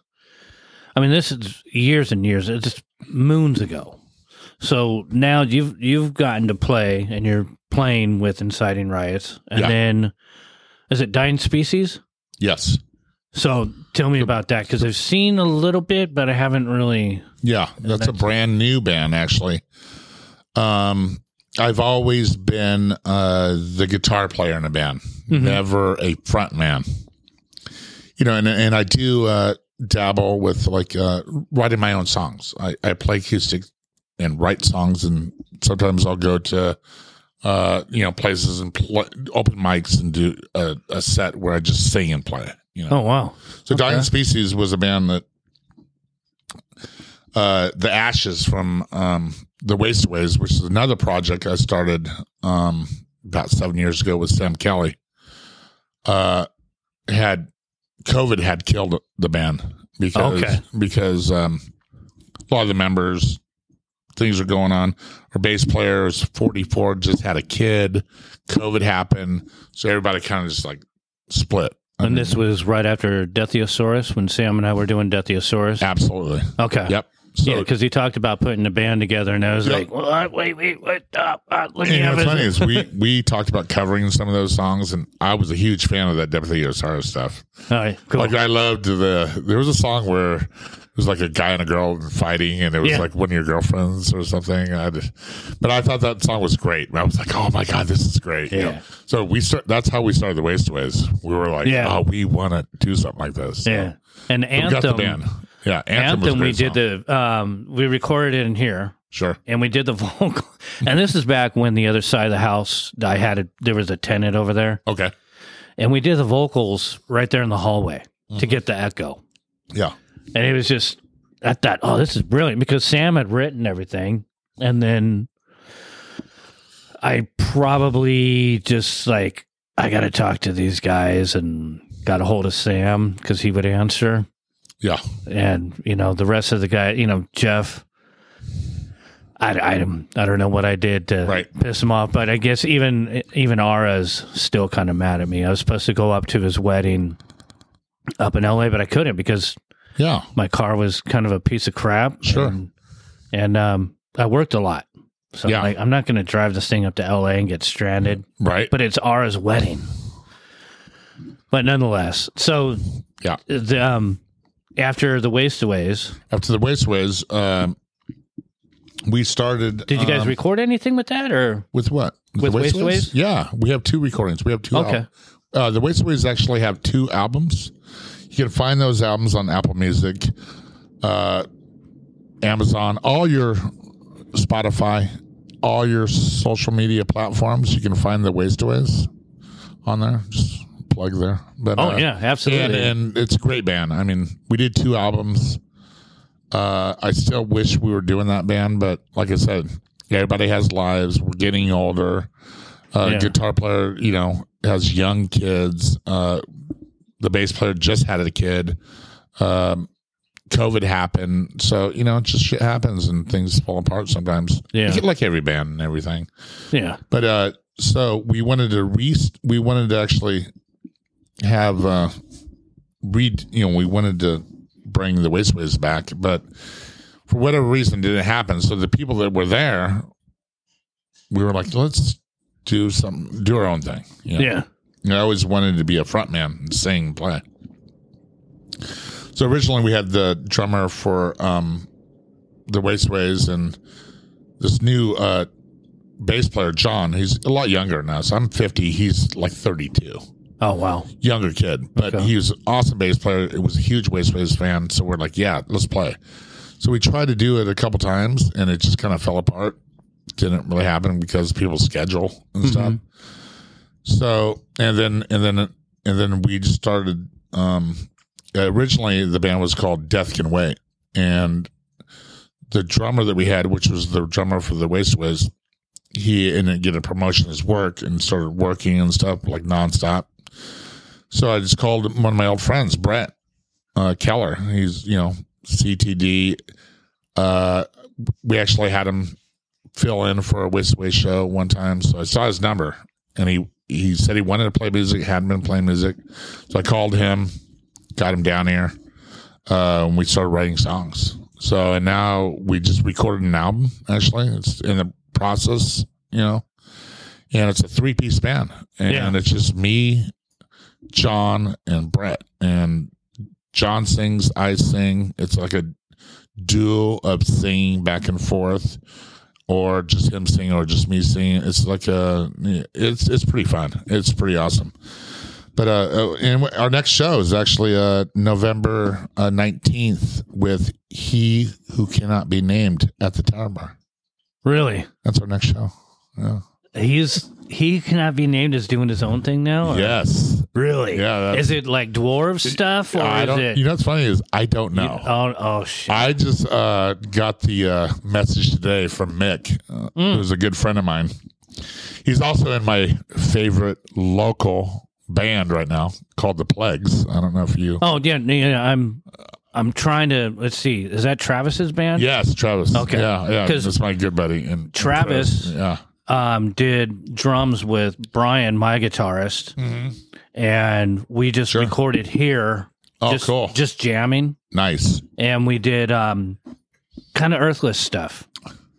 That is Just Great. and he played on my wife's drums. right. And at, at some point, I'll, I'll have to send you the link because we got Okay.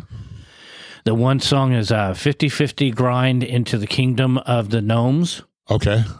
Because the longer the name, then Yeah. you can withstand that long of a 10 minute jam. Just fill your pipe and just Right. sit and enjoy.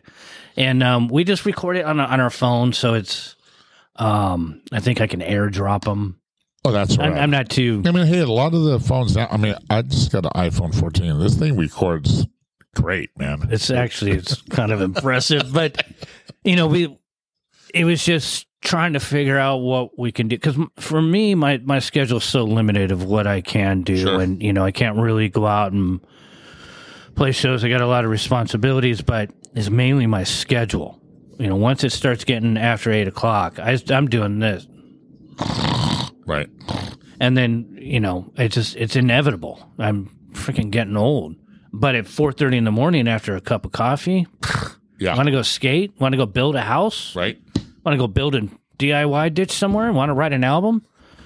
I'm good, but by noon I'm taking a nap. Right.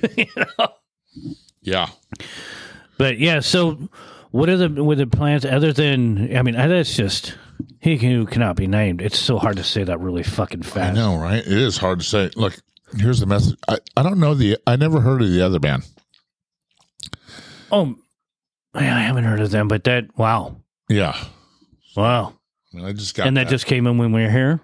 yeah on the way. So here, that's a good actually. omen. Yeah, I know, right? And we got this gnat that's like flying between us. I love it. So, so what was the other band on there? Kind of just you guys didn't say Biz anything. Swirch, Biz Smirchers, Besmirchers. Besmirchers. Besmirchers. What's besmirch? Is that I when know, like that one- I think that's when you like um trash someone's name or something. Oh, yeah. right. That that sounds Yeah. kind of But, you sounds know, funny familiar. is uh, on the way here, I like I was like, "Who's these these guys?" And they're really punk rock. Which I mean, Dying Species is like they're kind of like a, a mix between pop punk rock, and, but not so poppy. You know, when I Right. say pop punk, I would say more like Tiltwheel pop punk, Okay. And then like more East Bay punk too. Okay. But when I saw, I watched a video of them, and like the singer was fucking busting beer bottles on his head and smashing his head with it. It reminded me of GG Allin. I was just gonna was say that. Like, yeah, That's funny. which I love uh, GG Allin, by the way. A lot Yeah. of people don't say that, but I do. Uh, yeah, well, I'm a huge you know, you, I have, That would I have be a a- son who's I, he's that- that- 28 and he he's he's a GG. and he he also does bands and sings and stuff. But he, right now he's got the fam, so Yeah. he's taking a little break. But Well, you know, My, my son plays music and skates, just like he's, you know, pretty much following in his dad's footsteps, that's awesome. which I love.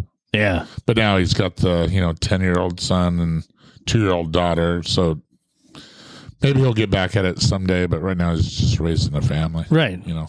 But that's that's the thing is that we're proving it here. I mean, I'm Yeah. I got an offer to do a project, and at this point, I'll probably end up jinxing it. But I'm I'm, Sure. I'm trying to for the left outs. I'm trying to get Sam in in some capacity to do drums with us, with Brian and I, and um, I got another offer for a synth band. Um, this is what I'm worried about jinxing because I haven't heard back from them. But Ronnie from the Excrements hit mm-hmm. me up on TikTok of all things and gave me this whole thing about let's start this band and the, the whole idea of synth band and he and I are the two singers We can have cardboard cutouts. We can have guests, people doing. I'm like, fuck it, just turned 54. Let's do it. Yeah. I'm ready. I'm. I still, you know, I don't skate enough. I was going to do a video for my birthday, but Yeah. I also don't like doing videos of me skating. Right. You know, I don't even have any videos or videos. I don't have any pictures of. God, even all the way. Yeah, there might be a couple in my youth, but I was Yeah. supposed to ride at SeaWorld. Um, I was, you know, I dropped my sponsors specifically because I started getting really messed up when I was 18. Sure. But um, it was also a punk rock thing. I, I don't want to be told when to skate. Yeah. But now at 54, it's like I'm I'm I'm ready. It's time for me to spread the fucking wings and uh, Absolutely. I want to get out. And again, you know, I can't express this enough. Is being able to have these conversations and being able to sit with you and talk about these things. We could go for another three hours, Yeah. and barely. And at some point, we will. Sure. But what it's doing is it's opening up the door. Yeah. It's getting people talking. It's rebuilding the scene. A lot of this stuff, the, the early stuff, Jerry doesn't even know about because he wasn't privy to the the union. He came in at Metro. Metro. Yeah. So, but just the the love, the the respect for the scene, and just everything about it. I mean, this is this is part of keeping it alive, and this is a story that's never really been told. Yeah. You know, Sure. The short lived house. you know that we could do. I would love to sit here with. A, um, I tried to get Chris in, Yeah. but he I, he couldn't make it for whatever reason. Sure. Um, to get Sam, Sam, I told Sam, get a hold of Ray. Let's try to get Ray. I would love. To, I haven't talked to Ray since he He was said at Ray's Home of a Depot. hermit now, but I would Yeah. love to get Ray in here and have. Didn't Ray marry Holly, Yes. the soda girl? I think so. Yes. Okay. Yeah. Yep. And, and that makes sense. I'm kind of a hermit as well, but Yeah. I can't help it. Jerry's helped bring this out of me. And then we're also, we, we've got some other projects. At this point, I don't really want to spill the beans on too much, but we've been working on a few things for a couple of years now. Yeah. Um, we have a, we have something in mind. We're just, you know, got to Oh, get our ducks in, in, in a row. And You know, I've been uh, busy more. I've been busy more this year than I ever been. Yeah, Ever been in music. I recorded three albums with three different bands this year. that's amazing. So in February we did uh Inciting Riots. Like, you know, the CD thing is like out of you know, no one listens to CDs anymore. Now everything's going to streaming and all that shit. Yeah. So we, we were like, you know, we want to put out a record. So we put out a seven inch. I It's so that. funny because we just recorded the seven inch in February and we just got an email just now saying it's almost ready to be shipped. So we're like, okay. We were hoping it was going to be a year later, but we got five songs on the seven inch we're about to release. Oh, okay. So the one I have good. isn't the one that I'm not sure. Maybe Lenny gave you a, a copy of it. It's called Turn Off the News. It's a new. That sounds new really one. familiar. I, I would So- have to. Yeah, check it out. And then I just record. I play bass for the Homeless Sexuals. We just recorded the whole album, ten songs. Jeez. Uh, that's being mixed, and Dying Species just went in the studio, and I'm gonna finish my vocals for that tomorrow. actually. Wow. Yeah. Well, all this stuff when you start posting, uh, you know, obviously got to share. Yeah.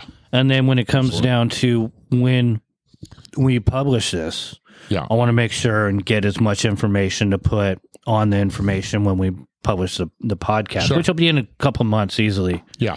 Um, but other than that, with so home life and work life and everything is just it's finally it's working now for you, or I mean, like how I mean- how are you?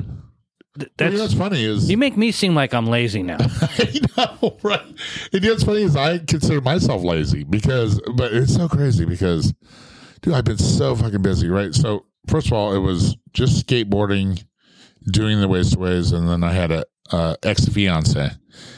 That didn't go over well. It, it ended up just going bad, you know. And uh, then I got just like in this fucking deep, deep fucking depression, you know. Just yeah, I can relate. the deepest depression where you're just like, you know, I, I work Monday through Friday, but dude, like on a Saturday, I never even got out of the fucking bed. I got out of the bed to fucking piss and get a drink of water and be back in bed.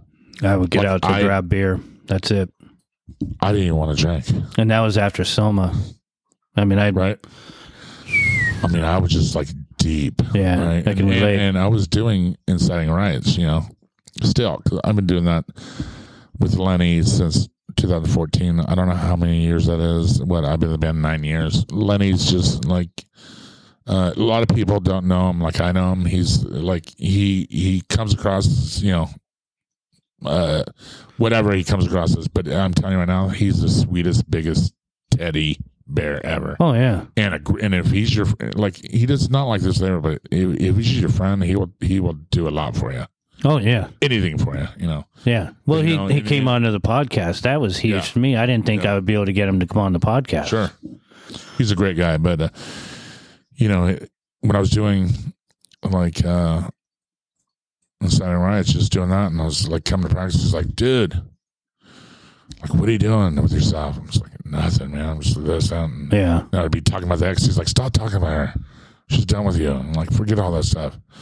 What else is new? I'm like, well, Homeless Sexuals messaged me and they're like, yo, will you play bass for us? I'm like, well, I'm not a bass player. And they're like, well, perfect. That's what we want. we want someone that doesn't pay, play bass. But, you know, it's funny is I do play bass and I do have a bass guitar and a bass amp and all this stuff because I, would, you know, do home recordings and Right. you know, do my write my music and so but I'm really I never really played bass in a band, you know, and I told them So that, it's know. knocking you out of your Yeah, comfort so, zone. uh, so I told those guys I was like, no, I don't know if I'm ready for that, you know. yeah. I uh, uh, originally I told those guys I was like, no, I don't know.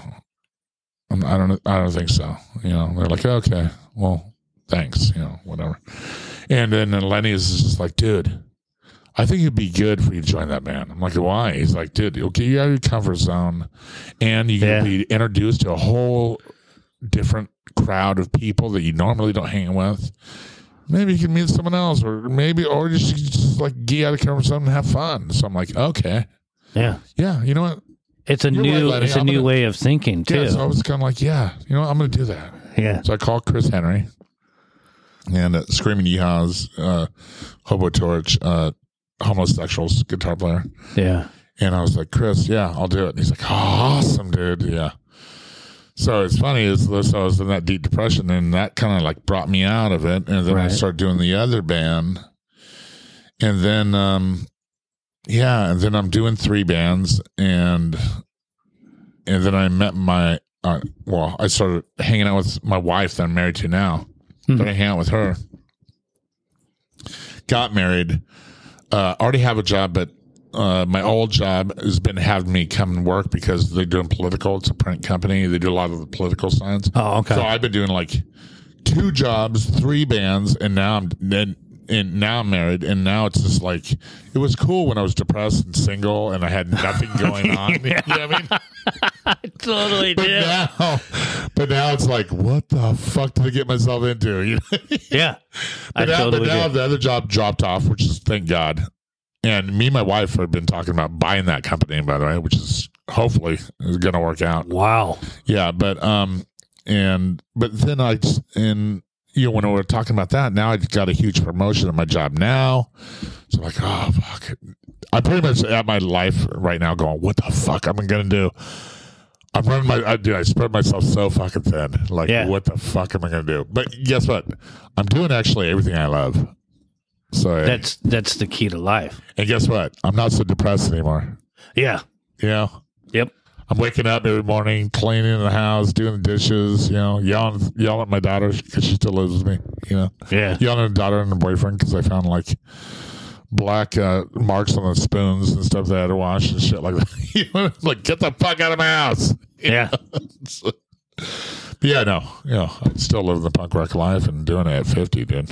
Yeah. You know, That's brilliant. Thank If you you. ask me. yeah, Yeah, I mean it's again, you make me see I mean I, I I've got my things. I do this I had the charity program that was more public, but now I just I do it behind the scenes. So I paint skateboards, I make them complete and I just give them to unfortunate kids. yeah, I have a whole big batch that I'm giving that got donated. So in the interim, I'm painting a series of 10 decks Yeah. for the guy that donated all these boards. And so by Christmas, I'm going to be giving away at least a dozen skateboards and some helmets.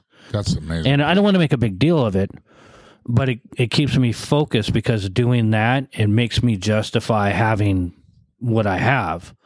And I still kind of have the skateboard company, but I like doing things my way. And I don't want to really put together a team yet because I'm not ready for all that. But at some point, I'm going to be like, all right, fuck it. And I'm going to bring a bunch more down on me yeah. because, you know, I still do my landscaping. That's the main gig. Yep. But it's time for more music. And it's just, Yep. you know it's just it's that time and it's things are coming in together to where i'm starting to realize i can do those things because i do i have a problem with depression i've had forever so when i had to leave soma that you know and again all the rumors and everything that's going behind it i was afraid to go outside i was actually ashamed to do anything I was just, it was a really weird place. So I started filling it with little things. And now with all this that's going on, I've got my groove, but I'm not quite there yet. I need I need a little bit more music. Maybe a couple projects that I can do. Even if I, you know, Yeah. write music twice a, a month. You know, we have everything right there. My wife just goes in, she's learning the drums, so she just goes in there and plays and you know, I got a new pedal that I was messing around with, and I'm like, eh, it's not for me. I'm going to stick with my old school. But to be in a place where I can pick up a new pedal and try to figure it out, and then be like, eh, nah, Right. Is a cool place to be. Absolutely. Number one, to be able to buy a new pedal, Yeah. I've been f- fucking know? around with that lately too. and it's it's kind of fun. I've I got always the raw um, dogged it. what's that? I've always raw dogged it. Yeah, But now I'm like, I mean, I- I've been playing guitar for 30 years yeah, and I've been around people that have all these pedal boards and shit. You know? yeah, But I have like ADD and like my mind goes every, and, and when I'm on stage, it's like, dude, I wouldn't remember what fucking pedal it was. I would get so fucking confused about all these pedals, you know? that's why But I keep it simple. I just started out with one. Which one are you using? Right now, I'm just using the. Well, what's cool about this pedal is I play in the three piece band, right? You know, three piece. It's like a little.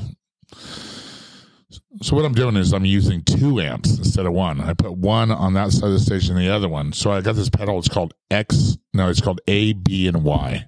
Yeah, So what's rad about the pedal is like I can with the pedal I can control each amp individually instead of I used to daisy chain it, mm-hmm. which you- you could only use one, you know, power source. yeah, and one. But now I got the X the uh, ABX pedal where you can individually control each amp individually, and then you can hit the pedal for the, you know the amp on the left side, hit the pedal again, the amp on the right side, yeah. then hit it again, both, Both. amps Stereo. dude, it is like the if you're a musician and you're Oh, I've, I've I have an AB switch.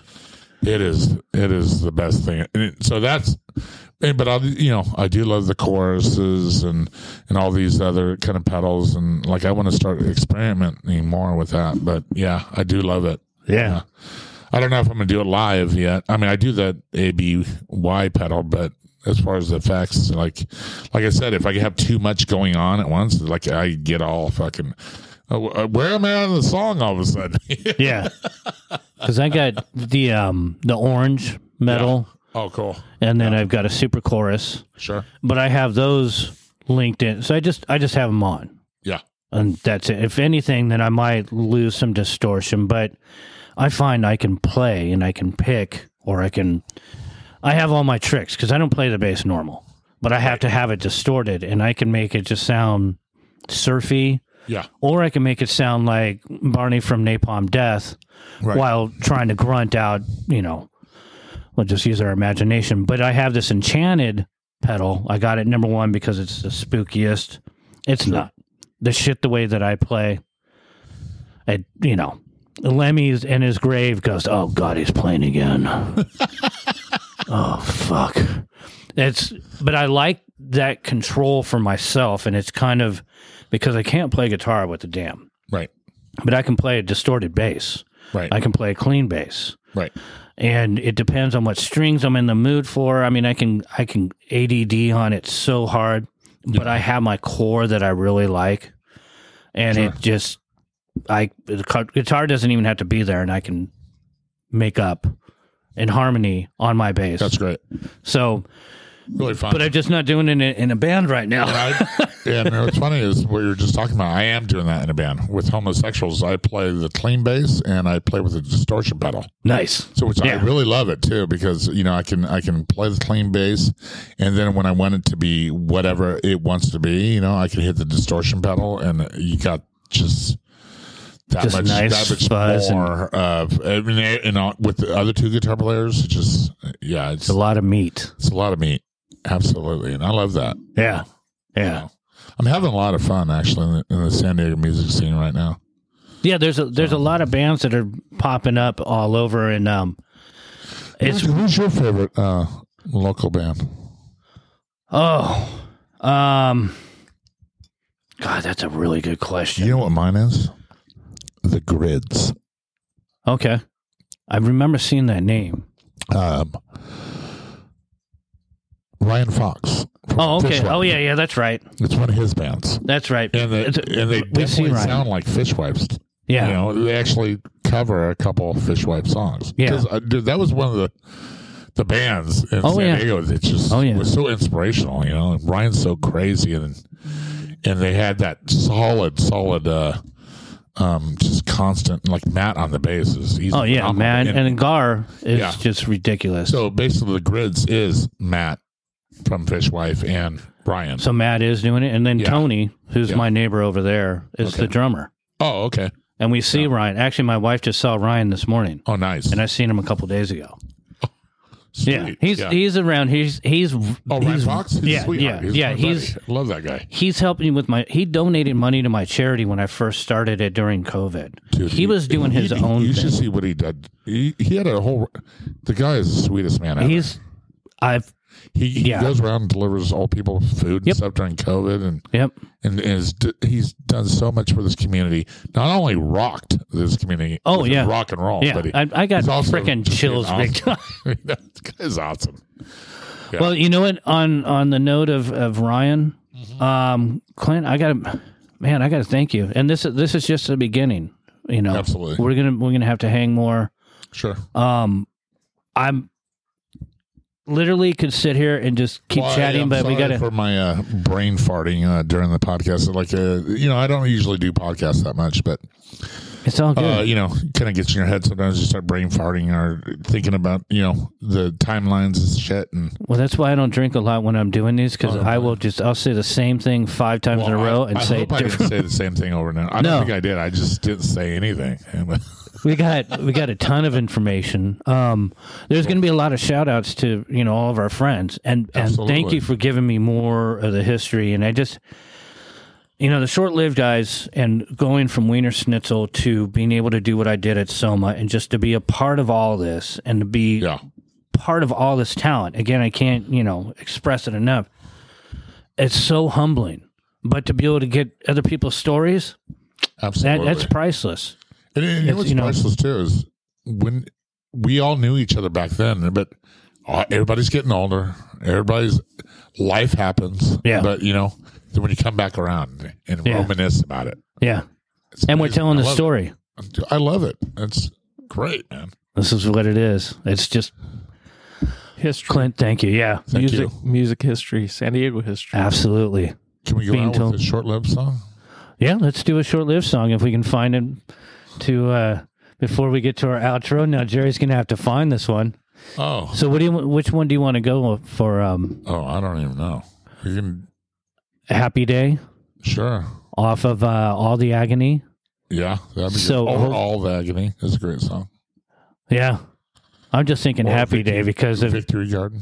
Happy Day Yeah. sounds good. because we get we we went to Jeff and um so we this is the first time that I had to do backing vocals and you know we're all doing happy day and I'm even off tune now singing it so I was you know Yeah. keeping low but a funny story that I've told before is um John from Buck-O-Nine Yeah. tried out for the same band that I did called Mind's Eye they were like a metal band Yeah.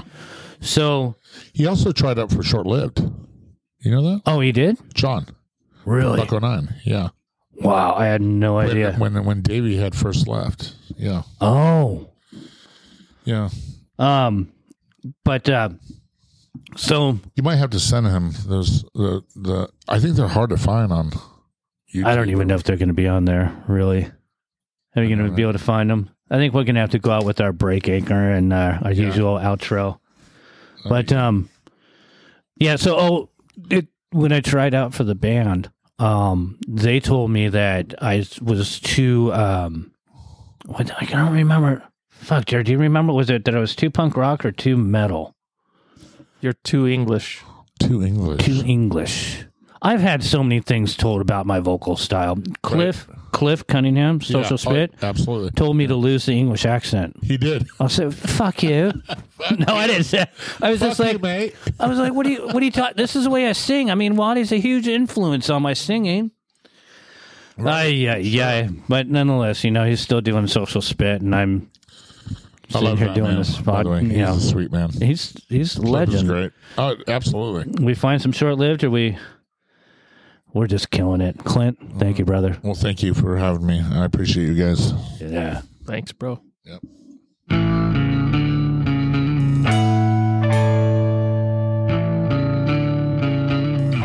This podcast was recorded at Red Rum Skates. Mixed by me, Jer. Music provided by Breakacre. We appreciate all our listeners and our guests. Please stay tuned till the next one. Have a great one.